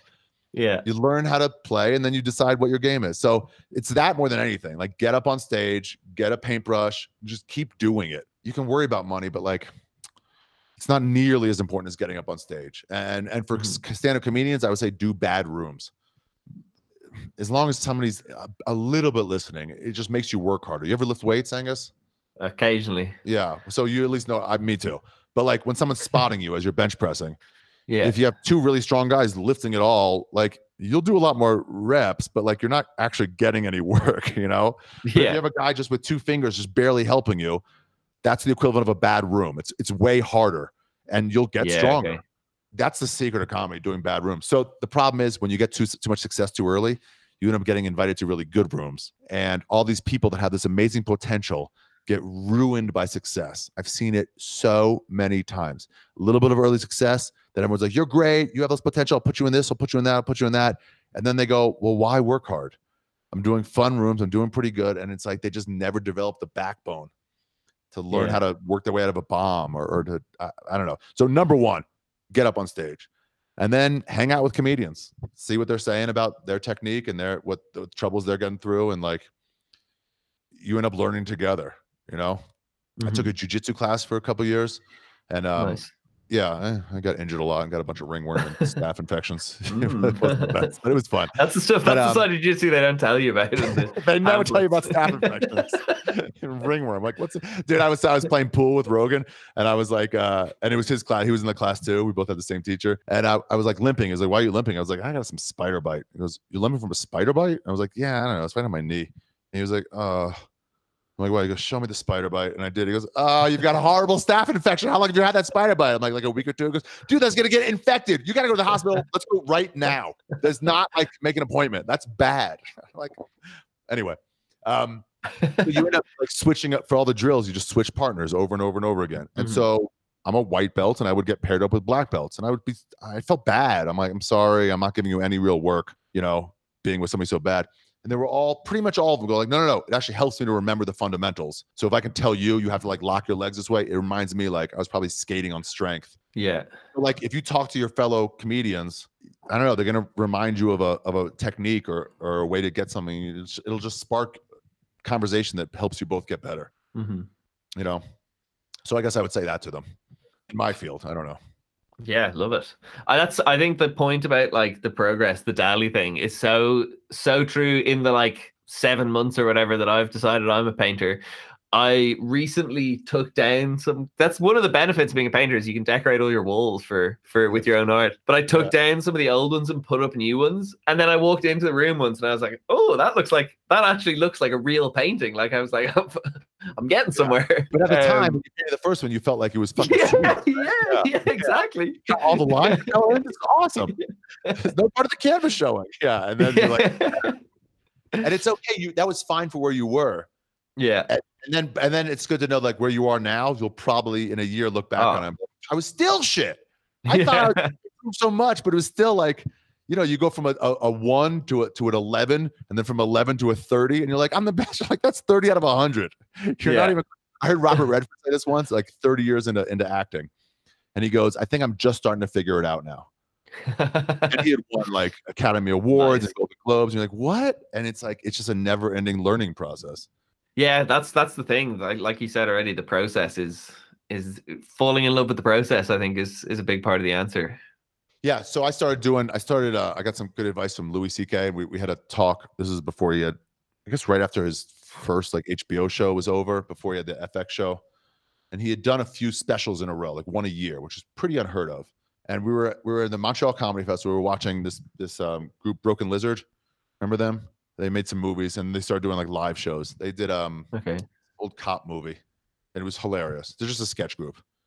Jay Right. Chandra Hoskar is in there. And uh, anyway, um, so we were watching, like, oh, lame. then we went back to the show. He was doing a guest set on. I was doing it all week, and um, and I mean, I, I knew him from before. He's always very friendly, but so I was just like, and now he's like uh, really on top of the the world, like, you know, top five, no matter how you were saying at the time.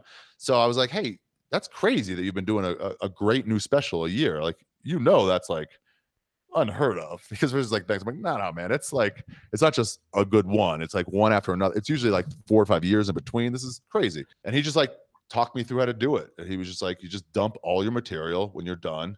He told me the reasons why because he had this HBO show maybe coming, so he couldn't do anything. So he goes, I may as well just concentrate on stand up. So he did, but he goes, dump all your material because if you don't have any material, are you no longer a comedian? And I'm like, no, I'm still a comedian. He's like, right, you're still a comedian. So you'll just get new material. You'll just force yourself to get new material. You know, if you if I took away blue from you, you would figure out a way to work around it. You know, or you would go to the store and buy more blue. Like you wouldn't just like, like, you would just you figure out it wouldn't just be blank right there. You know, Yeah. and so he's like, just dump it and make new stuff like all the time. And and at first I was like, yeah, you can do that because like you're a millionaire and you, you have someone buying your new hour every year. You have HBO saying, Mhm. here's however many million dollars. Like I don't have that. So I just ignored the advice for a few years until I realized like I'm I'm I'm centering myself way more on why it won't work than actually like taking the advice of one of the best in my business. I mean, even saying it out loud now is moronic for me to say, well, you don't know. It's like, yeah, dude, but he does know a lot. So I just started trying to do it. Uh, I was like, all right, let me. I did an album. I was like, who cares? Who's nobody's gonna buy it. And then I just dumped it all and tried to do new s- stuff, and it, it worked out. So the ended up, I, I fell in love with instead of like the finished product or, or selling a special somewhere, and I've been lucky enough to sell them for the most part. Just the process. So I'm like, I have no material. I finish a special. The next day, I'm like, I'm not doing any of that material anymore. Um, unless there's some chick I want to fuck in the audience, and then I'm like, all right, let me, let me make sure I get a win here. You know, besides that, or some agent I want to impress. That's probably a better example. And so then it's like, but this shit doesn't go well. The new stuff isn't worked out. It doesn't go well. The stu- old stuff was killing to the point where I'm, I'm ready to put this on a recording. The new stuff is awful. It has one joke, two over five minutes, and it feels terrible. But then I started to like, sometimes I would fail and I would go to the old stuff. You know, I do three minutes of new and I'm like, uh, and I would just like bail and I would do something I know worked.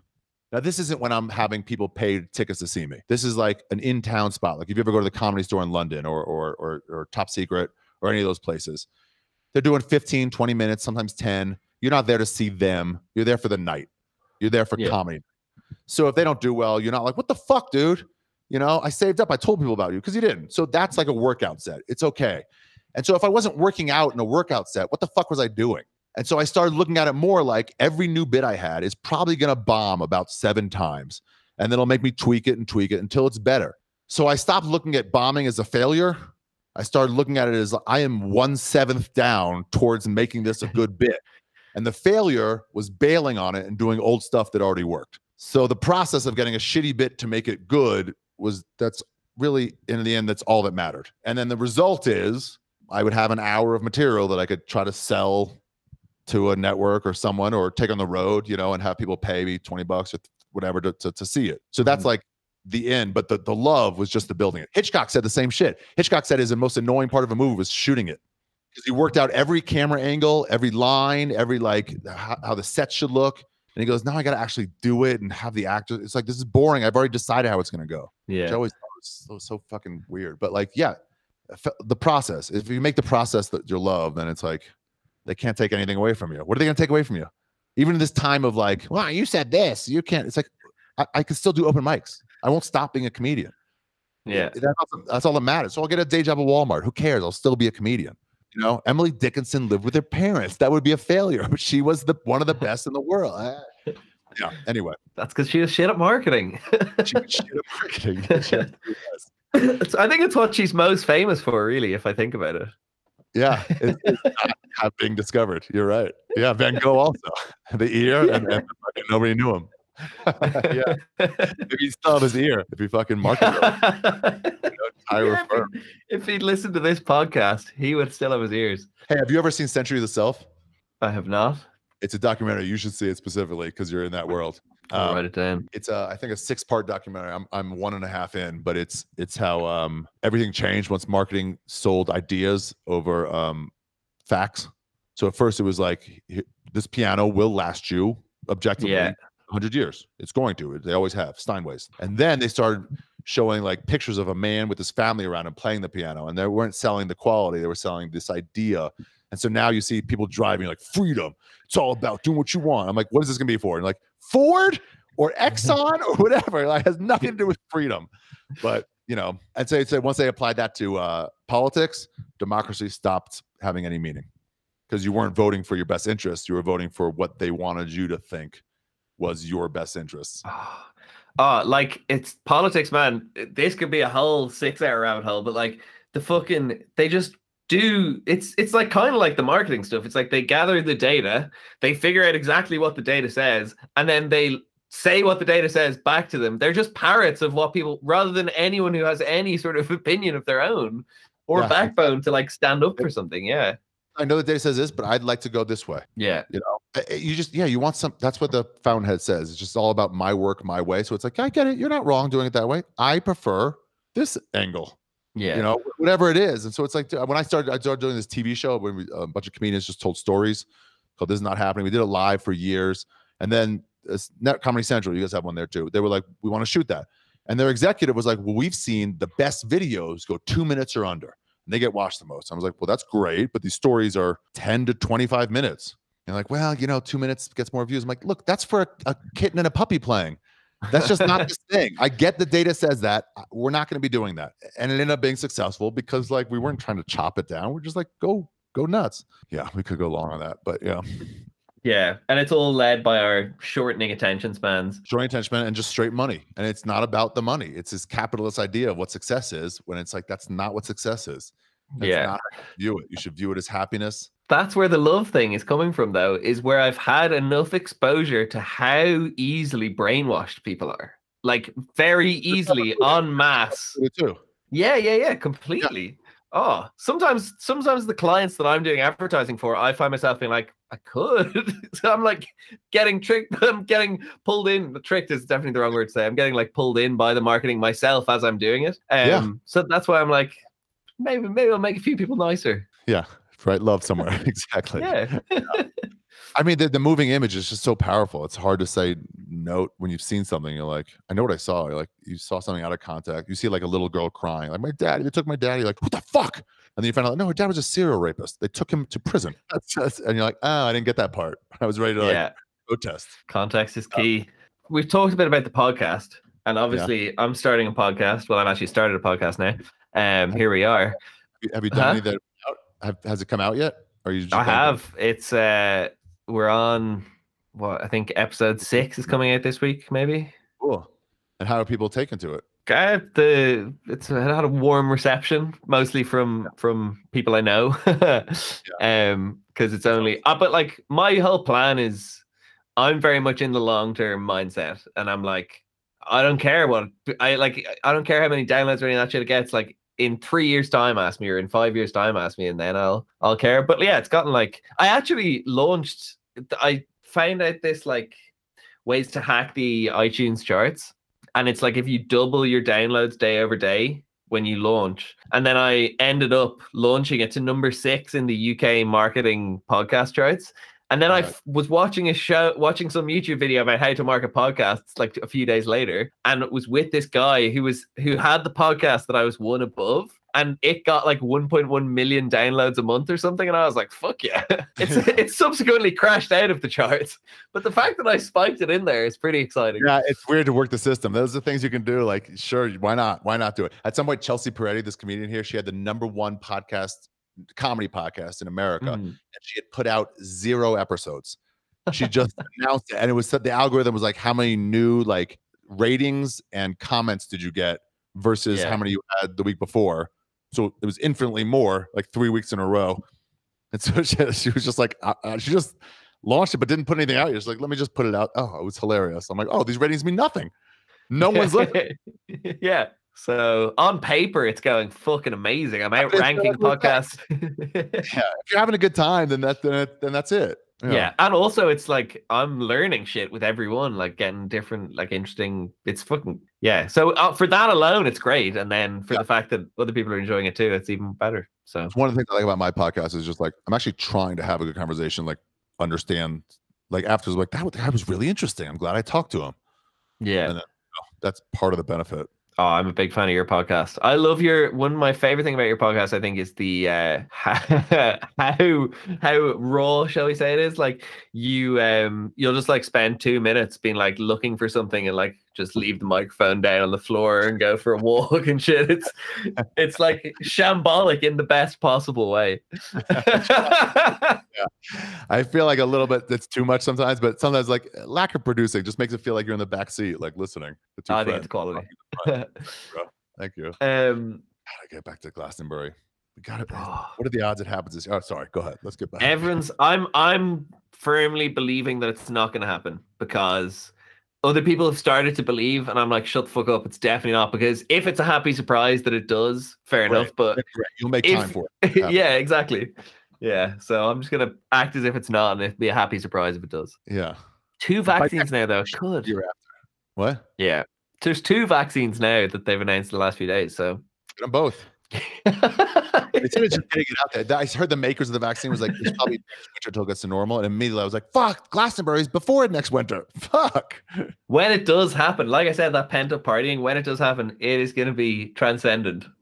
Uh, if, any, of the fucking, like if any of the members of of, of, uh, Fleetwood Mac die, you could say, like Mick Jagger, be like, I'll play their role. Like it's it's just gonna happen. Just- everybody's just gonna be in their the best mood and they're just gonna go for it. Yeah, hundred percent. And it could end up with better acts as a result. They could get even more people, you know. So, It will.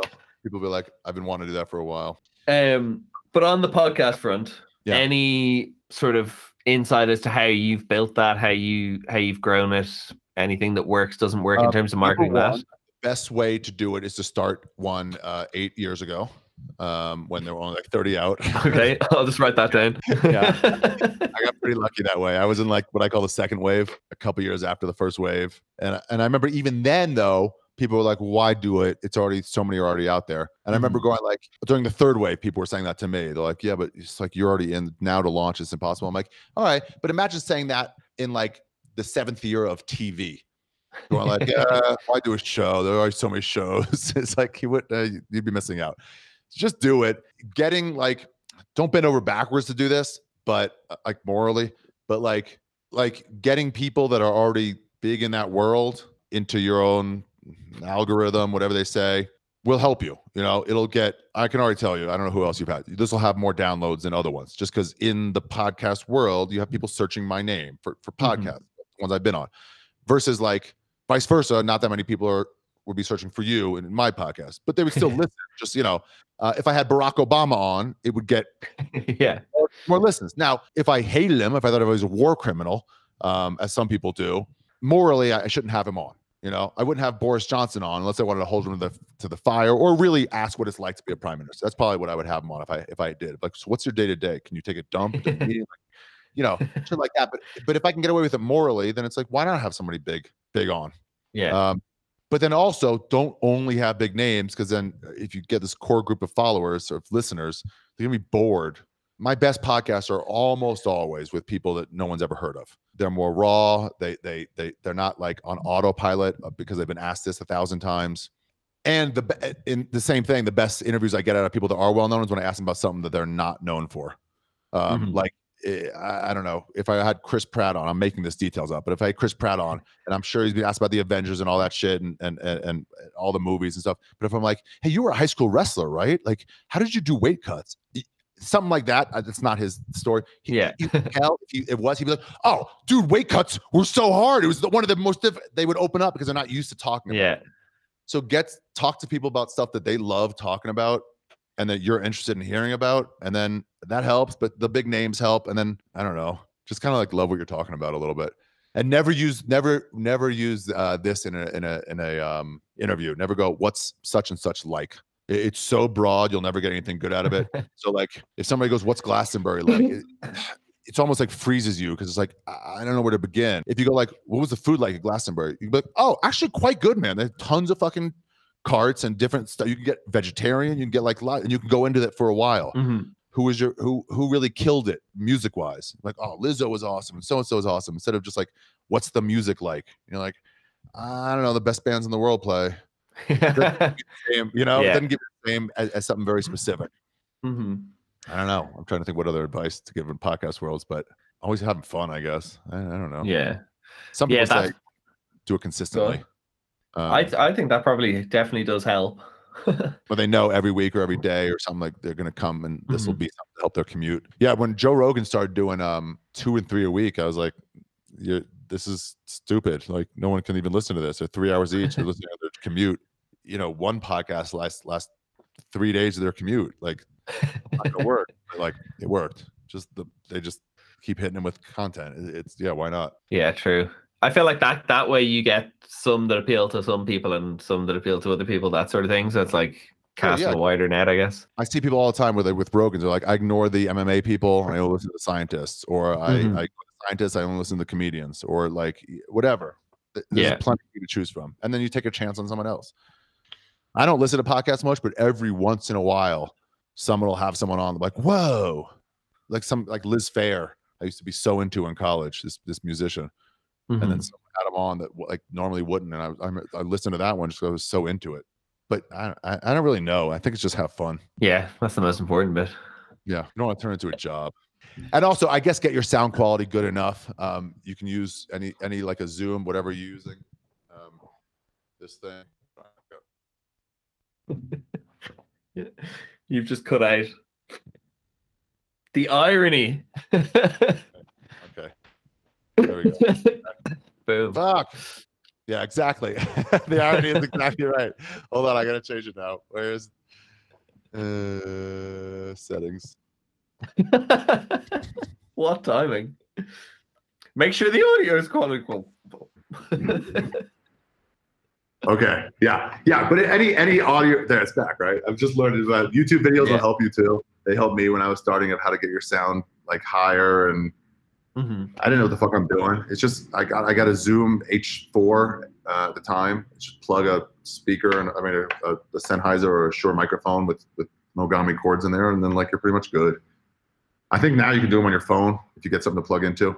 hmm And also, I, I wouldn't worry that much about the best end quality sound. Just get it like this is quite clear.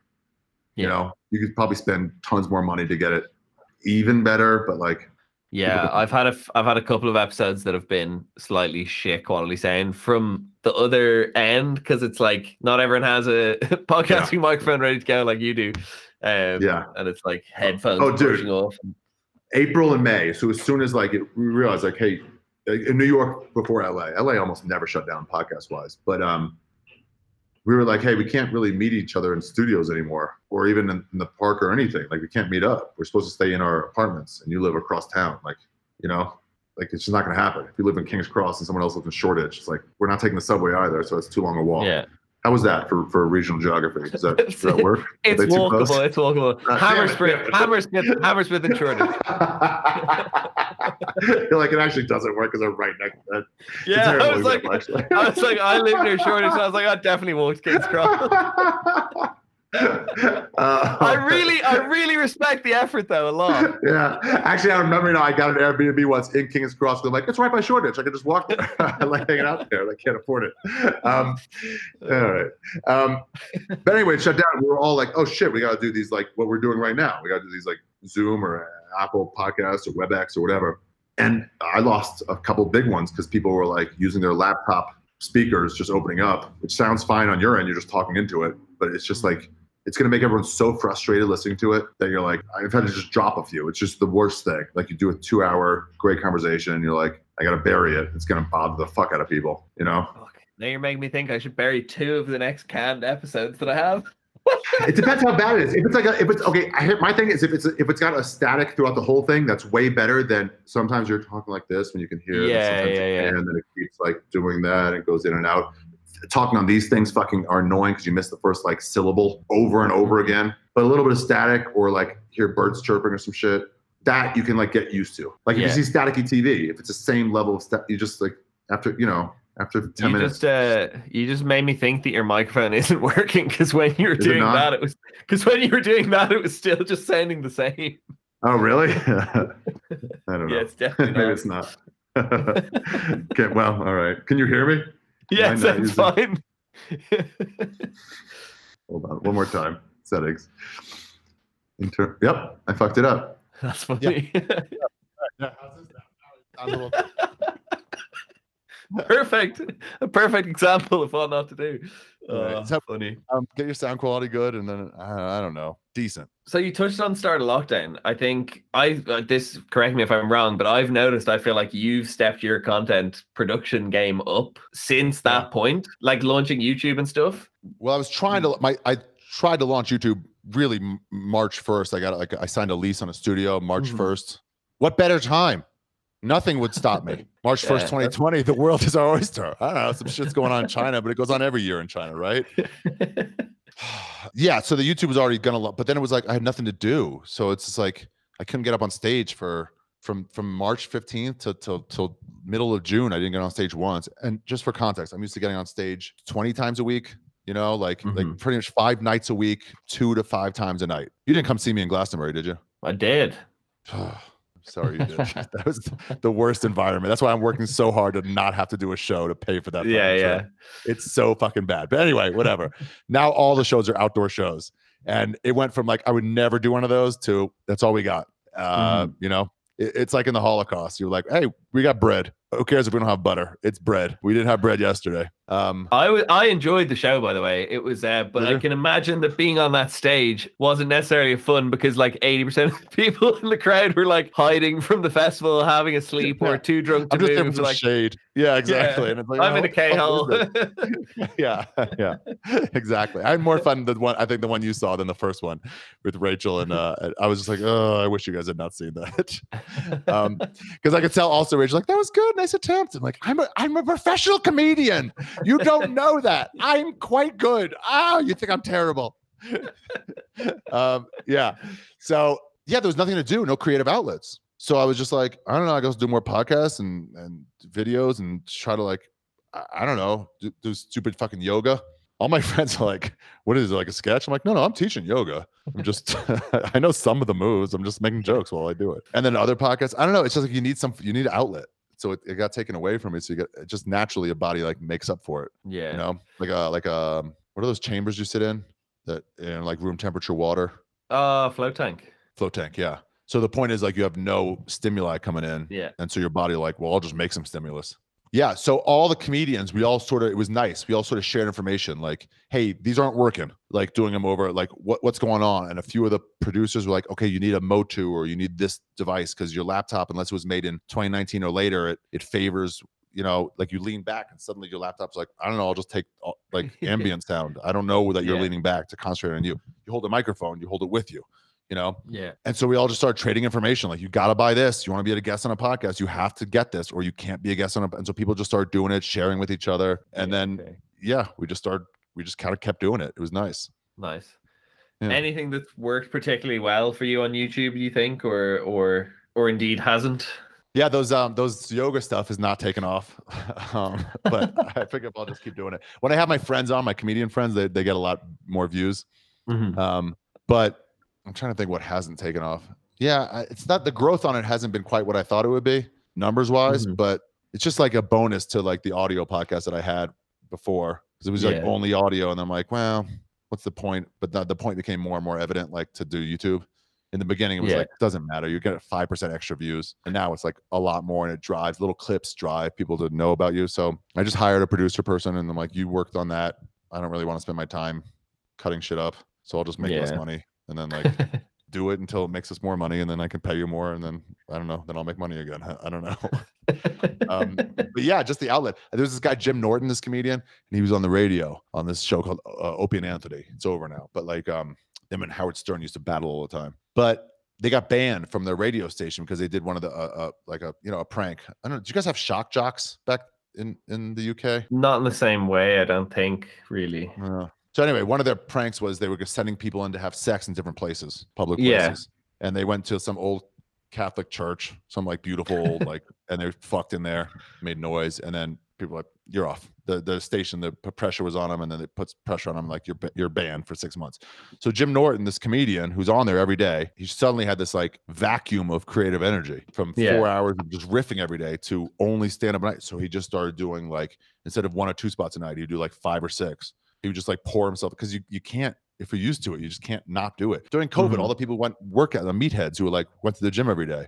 Like either got fat or they're like let me do fucking rocky and russia style fucking you know pull-ups and lifting up my table and putting it back down. They, they just figured it out. They couldn't just not work out. Meathead's a meathead you know uh, I love how they lined up at the gym as soon as it was like, all right, a few people can go to the gym at a time. And the lines, and I'm like, why are you in a rush? It's so fucking sweaty. Run, just run around. Yeah, it's been nice actually. The creative, the creative energy. I have, I have, I miss stand up all the time, and now I'm not doing any of it because I'm fucking in South America. But like, you get used to it pretty fast. I've done it before. I went for a few months to Southeast Asia, just backpacking a few years ago, and and I was surprised at how quickly I didn't miss stand up. It was actually unsettling for me. I Really? thought, uh, yeah, I thought, I like that's who I am. I'm a stand-up comic. That's through and through. And within a week, not only was I not looking for stage, I mean, I wasn't looking for stage time already, but like I was in Yangon in in, in, Burma in Myanmar, Myanmar, and um, there was some like it was on Tuesdays they have an open mic here, and I was like, let me get. Away. I'm trying to get away from it for a little bit. But then within like oh, two weeks, I wasn't even thinking in terms of like, oh, this could be a joke or that could be a joke. All through Glastonbury, I for sure was. You know, wasn't like I was Mhm. taking notes on everything, but like it all went in. You know, yeah. I, I wouldn't necessarily do a bit about getting offered mushrooms in a field, but I would be like, oh, linen shirts are a sign that you're a fucking hippie. yeah. like that sort of like, I don't know. You can use that at some point as a side joke. Um, Yeah. So you're just thinking in those terms. Pretty quickly, I stopped thinking those terms. Uh, during lockdown too, was the same shit. So then we got back up and outdoor shows for a little while, and was like you're starting to think again. Even once a week, you're starting to think in terms of stand up, and then now for a few months, I won't be. So it's weird, but at least this shit, it's, it's creative and fun, and you get to talk Yeah, to friends like I am now. So Yeah, exactly. cool. It's good Yeah. to catch up. Yeah, buddy. Yeah, yeah. I want to hang out again. I wish I could. Oh man, I know. I would have been Yeah. in Scotland this summer too. There's two times we would have hung out. Yeah, we'll we'll get there. Like, there's a, there's many years ahead of us. I I have That's faith that we'll go on some fun adventures in the next few years.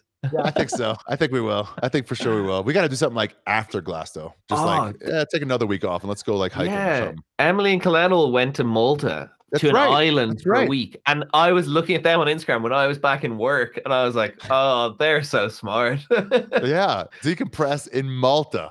On Malta, whatever. Yeah. Dude, I was like, when I came back from Glastonbury, I was like, Uh, my, my parents rang me and I was like, hello. And they were like, how was it? I just started crying. And, and I think they, I was like, it was the best week of my life.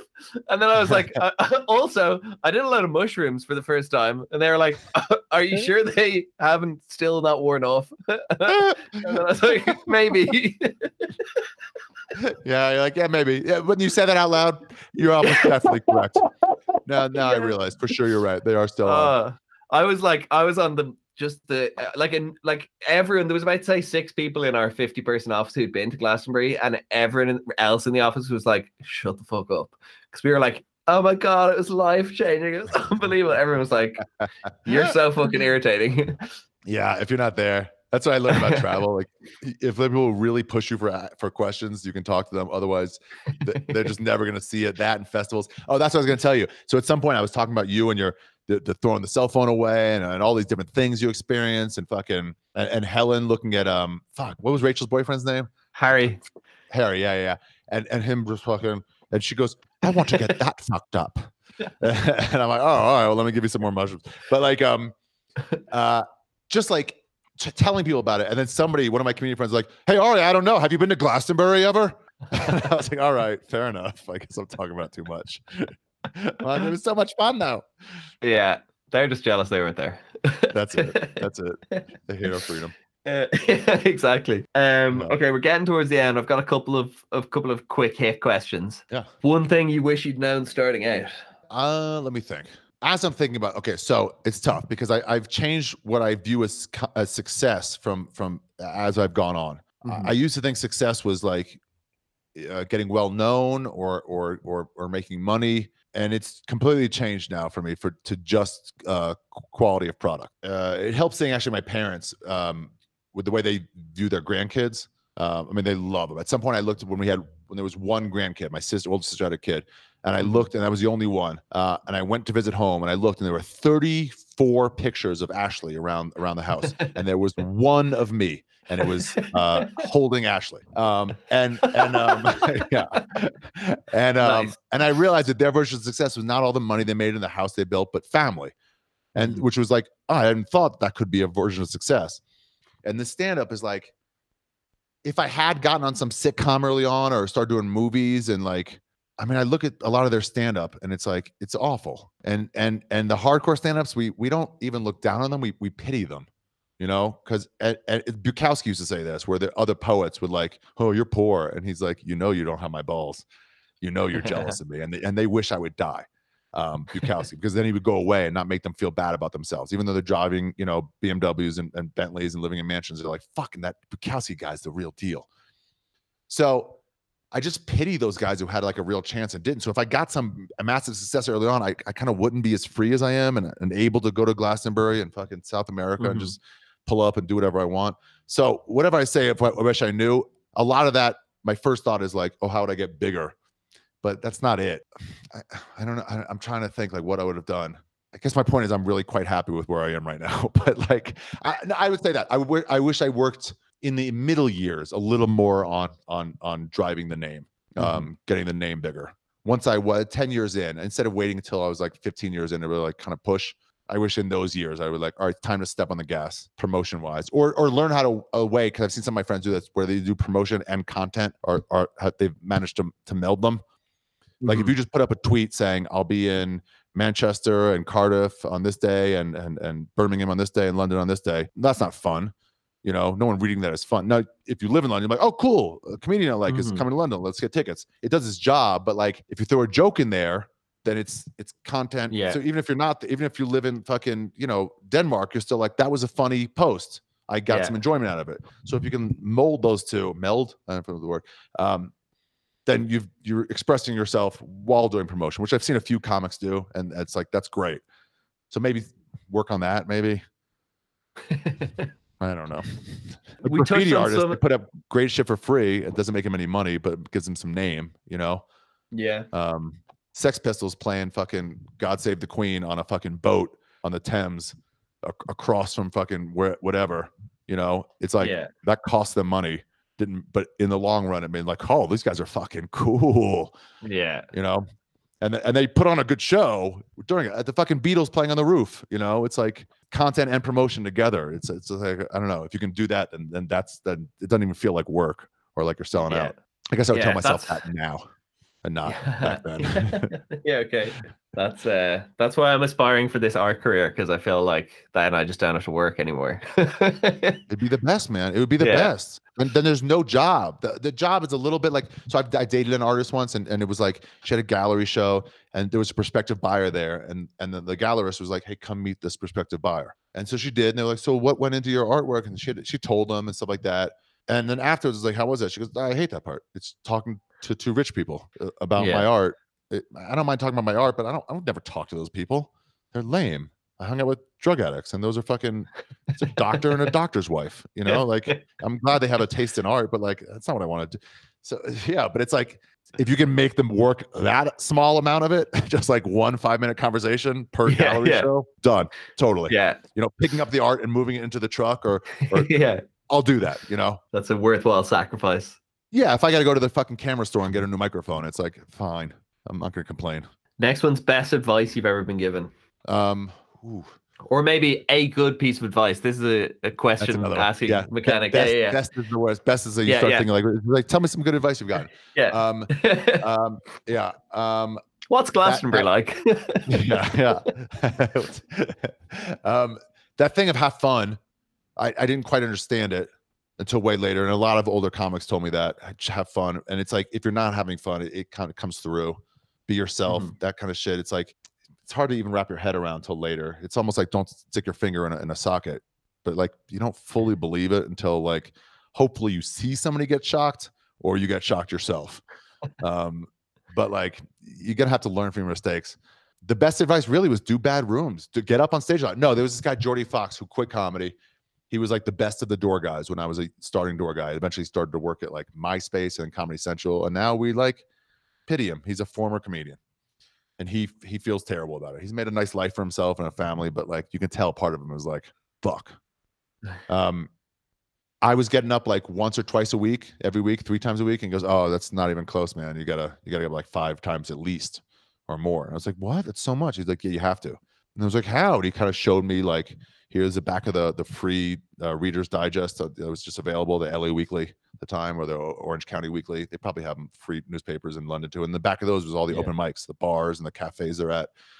And he goes, go to any of those, be there 30 minutes early, talk to other comics, tell them. And so then it got me in a groove of like, even in LA where people didn't get up as much, I was getting up eight times a week, but most people were getting up once or twice. And it was just like, the, the more you work, the better you get anything, you know, there's, there's, there's Yeah. almost nothing that doesn't work that way. Um, until diminishing returns, but that's not the issue for most people. Um, yeah. yeah, almost. It was like, what if I like, get there and then pull back? But you know, but um, yeah, that was huge. Get up as much as you can. That really changed the course of everything. And then Marc Maron, I I, I did his podcast, or I, I asked him about podcast once. He was like first wave for sure, and uh, he was like, "Come over, I'll walk you through it." And then he's like, told me what equipment to buy. It wasn't much advice, as I guess help. Told me what equipment to buy, and like he even went on Amazon with me and was like, "Here, this one is good. It's on sale right now. We should just get it. Let's get it." And then he's like, "Put your account," you know. And then he was just like, "Help me get started by like just doing it." Um, that was what helped me more than advice was people pushing like, "Do it, do it now, do it, just do it," you know, uh, just pushing rather than like Yeah. telling you something you don't know. Those really helped me. Bobby Lee, this comedian, he was like, told me about bombing and how important it was. He said uh, that you're not, no one's a real comic until you bombed a hundred times, which seemed like what? And then I started keeping a chart. This was like six months into comedy, so I already had probably a hundred bombs. But like I started from then on, and it got like, and I just marked them down every year. I made a graph, and uh, for a hundred boxes, and every time I did one, I wrote down where it was. And the first year was like 15 or 20. The second year was like 10 to 15. The third year was like eight. Then then it got like harder and harder because I knew how to like pull out of a bomb. I knew how to like Yeah. pander or like have savers or jokes I could pull out of. And then it got like less and less. I think the last one was actually in London at some fucking um yeah, some like Christmas party for for public workers. And it was fucking terrible. It was awful. How They did you started end up there? I don't know. I was looking for like any gigs in town. I think Avalon was like, oh, we- we can find you this. And I was like, oh, cool, sweet. I just remember like getting the cold sweats. And like, even this was like 15 years into comedy. I'm making a living. I'm not worried about money anymore. And, and it's like walking away from there in the, in the misty London kind of rain. And I was like, is it too late to shift career? Like, what else could I do? I could go to law school. Like, I'm clearly not cut out for stand up. It, it bombing sucks, but that it's supposed to suck that bad to make it better. Mhm. It's supposed to make you never want to do that again. So what do I have to do? Either quit or or not be bad. So yeah, bomb a shitload. That was that was a good that was good advice. Don't try to, but man, ah, it's just even like yeah, it doesn't count if it's a purposeful bomb. Yeah, yeah, exactly, exactly. Yeah, those are two really good advice things. Nice. Bomb a lot, do bad rooms, get up a lot. Okay, I've got two more questions. Starting out, if you were starting out at zero day one today, how would you go about sort of what would be the playbook you'd follow to sort of build a brand or you know but get your name Okay, out there? well, I wouldn't. I would not.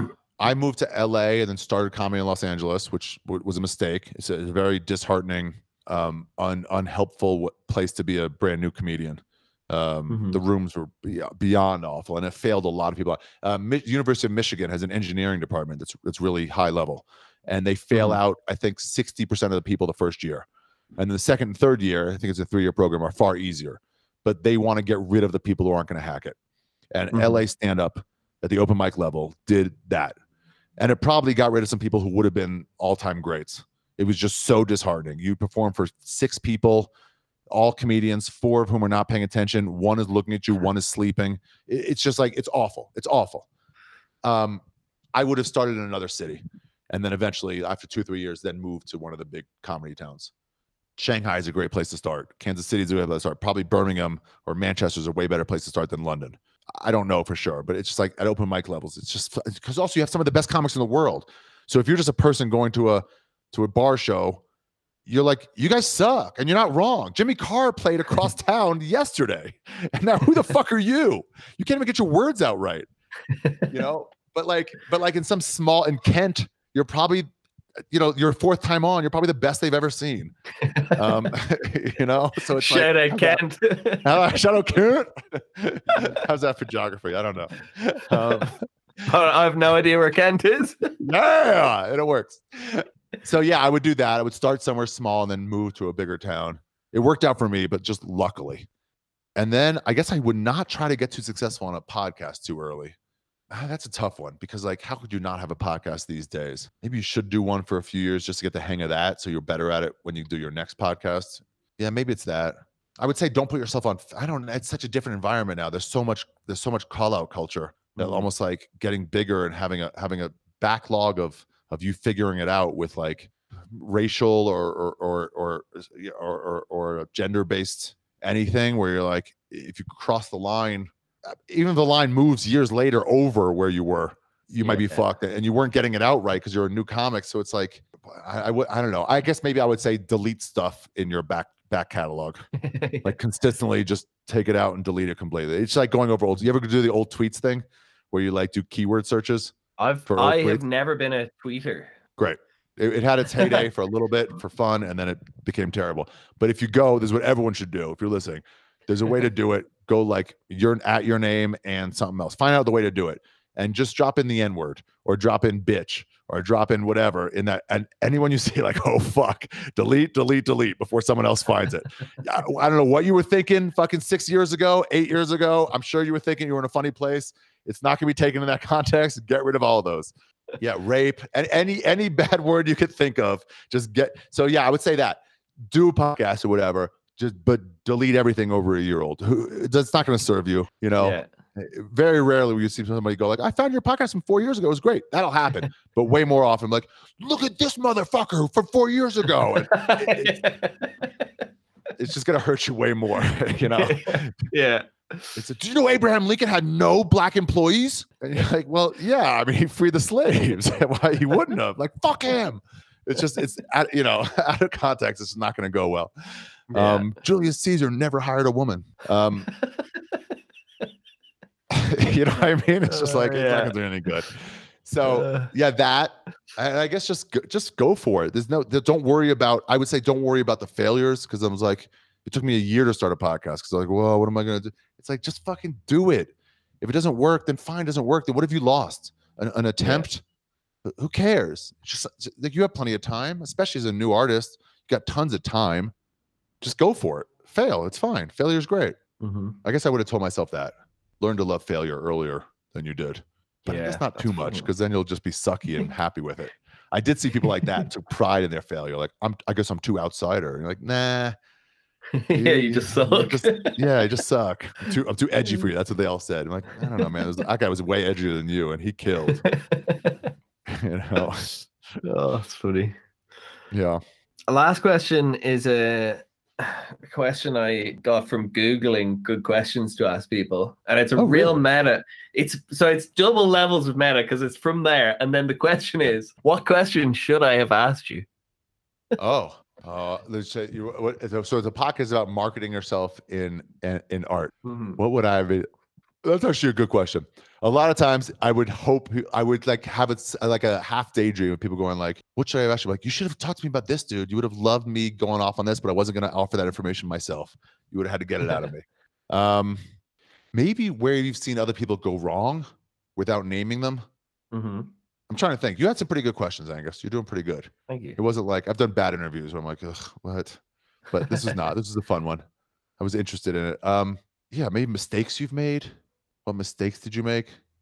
You, those are- those are fun because you can like laugh at yourself if they're far enough in the Yeah. past. Not if they're like yesterday and they still hurt. Mm, I don't know. What what would you wish I would ask you? What a good fucking question. I'm gonna use that too. yes. I don't think I should. I try to do it at the end. I'm like, what else is there about this subject that I that, that we didn't touch on? I don't know. It doesn't always get there. But um, damn, bro, I don't know. It's a good question. I wish I had an answer for it. What do I wish you would have asked about marketing in? Or just in Yeah. general. Doesn't have to even be related to the podcast. What's it, wha- how about this? What's a question that you wish you would get asked that you've never been asked? Is that it? Oh yeah, okay. I wish people would actually like do some, to not even research, just like listen to a bit or something, and then ask me about uh how it went, as if you would ask fucking Mark Twain uh, about a, a a- a part of fucking Huck Finn or I don't know some British writer. Um, same thing where you would like do them the honor of actually reading the book instead of Yeah. going like what I get a lot is like some people got upset at you for for this bit or that bit. And I'm like, did you even watch it? Did you come to this on your own? How about like watch something, forget what we've heard from other people, and just like ask me what you think about uh, about something. I saw um inside the actor studio them asking Dave Chappelle about some bit where he an old bit where he was in a limo and the guy driving the limo was like, "Hey, I got to make a stop real quick," and he made a stop into the ghetto, into the hood, and and a, baby was in the corner, just a baby by himself. He's a joke, uh, and he was looking at the baby through the the, uh, the window of his limo. The baby's like, "What you looking at, motherfucker?" Uh, and he goes, "Sorry." He's like, "You want some crack?" And he goes, "No, I don't want any crack, baby. Why are you selling crack outside, baby?"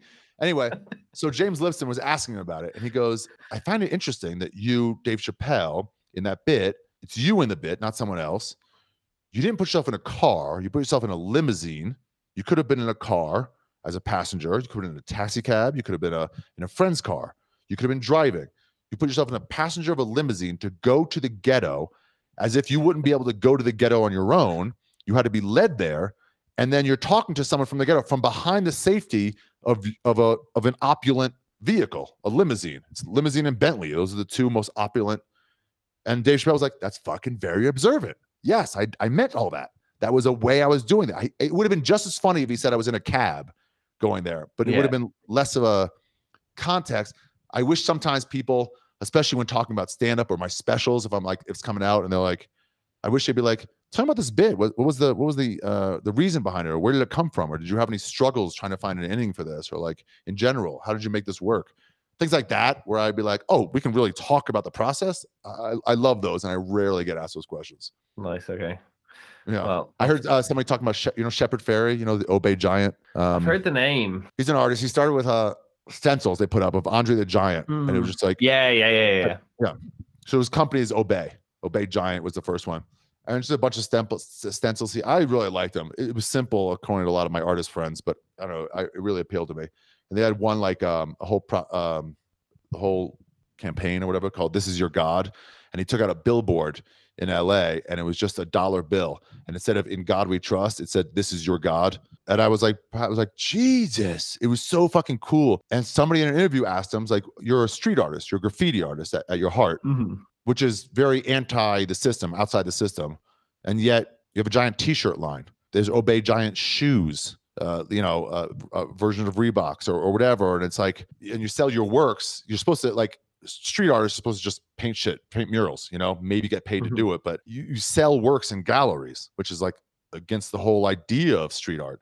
And and you're what you're saying is fuck capitalism, really. You know, if you're Jeff Koons, he's very like pro-capitalist, and he does these grand like I don't know if you've seen his stuff. It's like um Balloon. balloon animals. It's like Yeah, yeah. uh, yeah, but it's all about gaudiness and stuff. So if he sells a piece for seven hundred fifty thousand dollars, it goes with his morals. You know, it goes with what he's saying. Gaudiness is great, Yeah. so it's fine. But for a street, for a graffiti artist to sell stuff, it's like this goes against what you believe. And they were like, "How do you rectify that?" Almost in an attacking way. And he goes, "Uh, "Dude, this is something I struggle with every day. It's not an easy answer. I, I have that trouble. Where is the line between making a living and putting your word out?" So it was a great question to a guy willing to hear it and not going, "Fuck you, what have you done?" You know, he was actually going like, Yeah. "Yeah, no, that's a fucking legit." It, it comes from an analysis of his work.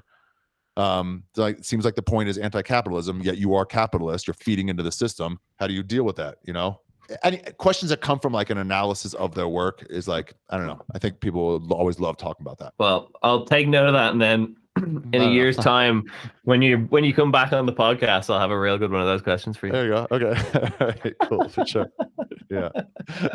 I mean, when I talked to Uh, Chris and you uh, both about like how do you market knowing you're against the idea of what marketing is, and it was like if that was recorded, it would be a very interesting, honest answer and a tough answer. You Mhm. know, it's difficult, and I'm sure some people in your field are like, "Yeah, I don't give a fuck about people." That's how I do it. Um, you know, I'm sure that exists, but for the people who are more sensitive, yeah, you probably have to like, I don't know, figure out a way to do it. yeah, I don't know what that is. You know, become a painter. yeah, I, there's no way to go completely off the grid. If, if your thing is like, I don't want to use too many carpets. So it's like, what are you going to kill yourself? That's the only real way, you know, to not use. But it's like you do little things so you don't bump up against your morals. But I don't know. Those are Yeah. interesting questions when like, what are your morals? And then this doesn't seem to fit. Can you explain how it does? Or, you know, I like to be positive. But people go like, but your stand up is like negative. I'm like, yeah, but it's not trying to hurt anybody. It's, it's, I'm making fun of like your dumb shirt. Let's just say the purpose would be to get a laugh out of you, you know? Yeah, so it's a po- it's it's it's like it looks negative but it's it's a, a positive place you know so it's like that would be an answer i would give to like something like that but like Yeah. you know yeah, like that. yeah, dude. The the shortening attention span and the reduction in the level of nuance in the world is definitely not going to be your friend. I don't think because it's mm-hmm. like you're great for a soundbite that can be taken way out of context. oh yeah. And i'll keep giving it to you. I'll never learn my lesson. I'll keep giving it to you. I'm like it's on you to have some morals and not do it but sure. Okay. I, i've even had this misquoted but i've said something and like and by the way let me just make this clear. I'm not talking about this and this. I'm only talking about this specific and they've dropped that second part off. And i'm like you motherfucker well that's not for me. I don't know whatever. Oh, here's Uh. advice I would give to somebody young. Do not worry about the people that are not in the room. Like most of any backlash comes from people who were never going to hear of you ever in their lives. And now they're angry at you. They were never going to be ticket buyers. And so if you bend over backwards to worry about those people liking you, who gives a fuck? They were never going to come out. So be honor the people who are in your audience by giving them a great show. And if if they go home and tell somebody one of your jokes and they're like, "Well, I think that's terrible." Who gives a fuck about them? They're not in the room. So worry Yeah. about the people in the room and giving them a great show. You know, putting on a great piece of, of painting. And if they're like, "Well, I don't like that you don't I, whatever. I don't like that you don't have you- you're too abstract."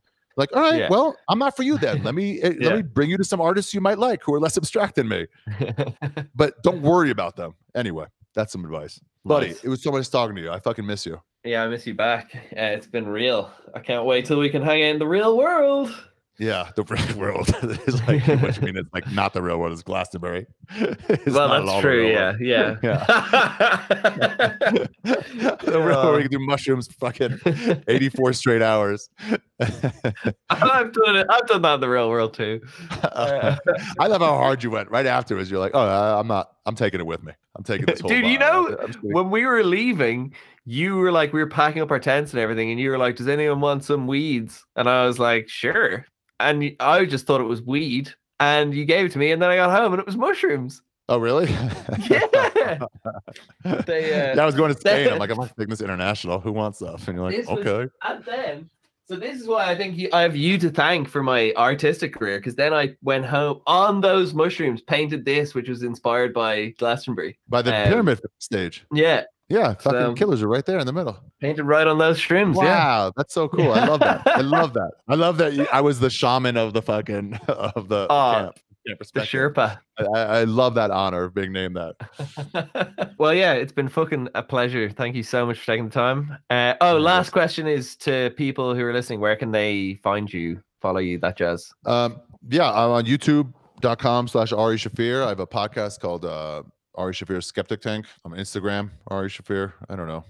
No tour dates until April, Yeah. so they can't find me live anywhere. But yeah, go to those places and sign up, and I have podcasts and stuff. Yeah, Boom. podcasts is probably the best way if you listen to podcasts. But I don't know. Yeah, there you go. Love it. If you liked me, if you listen to this and liked me, just fucking find me on your favorite places. Yeah, and if you didn't, fuck you. I'm terrible at marketing. Even then, I hate it. I hate that question. Like, how could I was like, I'm already like, uh, yeah, I think I think I think you're the target market of this podcast. You've like you've you've like managed success in spite of yourself. yeah, yeah, that's that. Uh, Uh, all right, Aengus. no, it's the awkward, the awkward, like it just sort of now knows where to stop, and it's you know, well, yeah, okay, so, uh, peace and love. I'll Peace talk to you soon.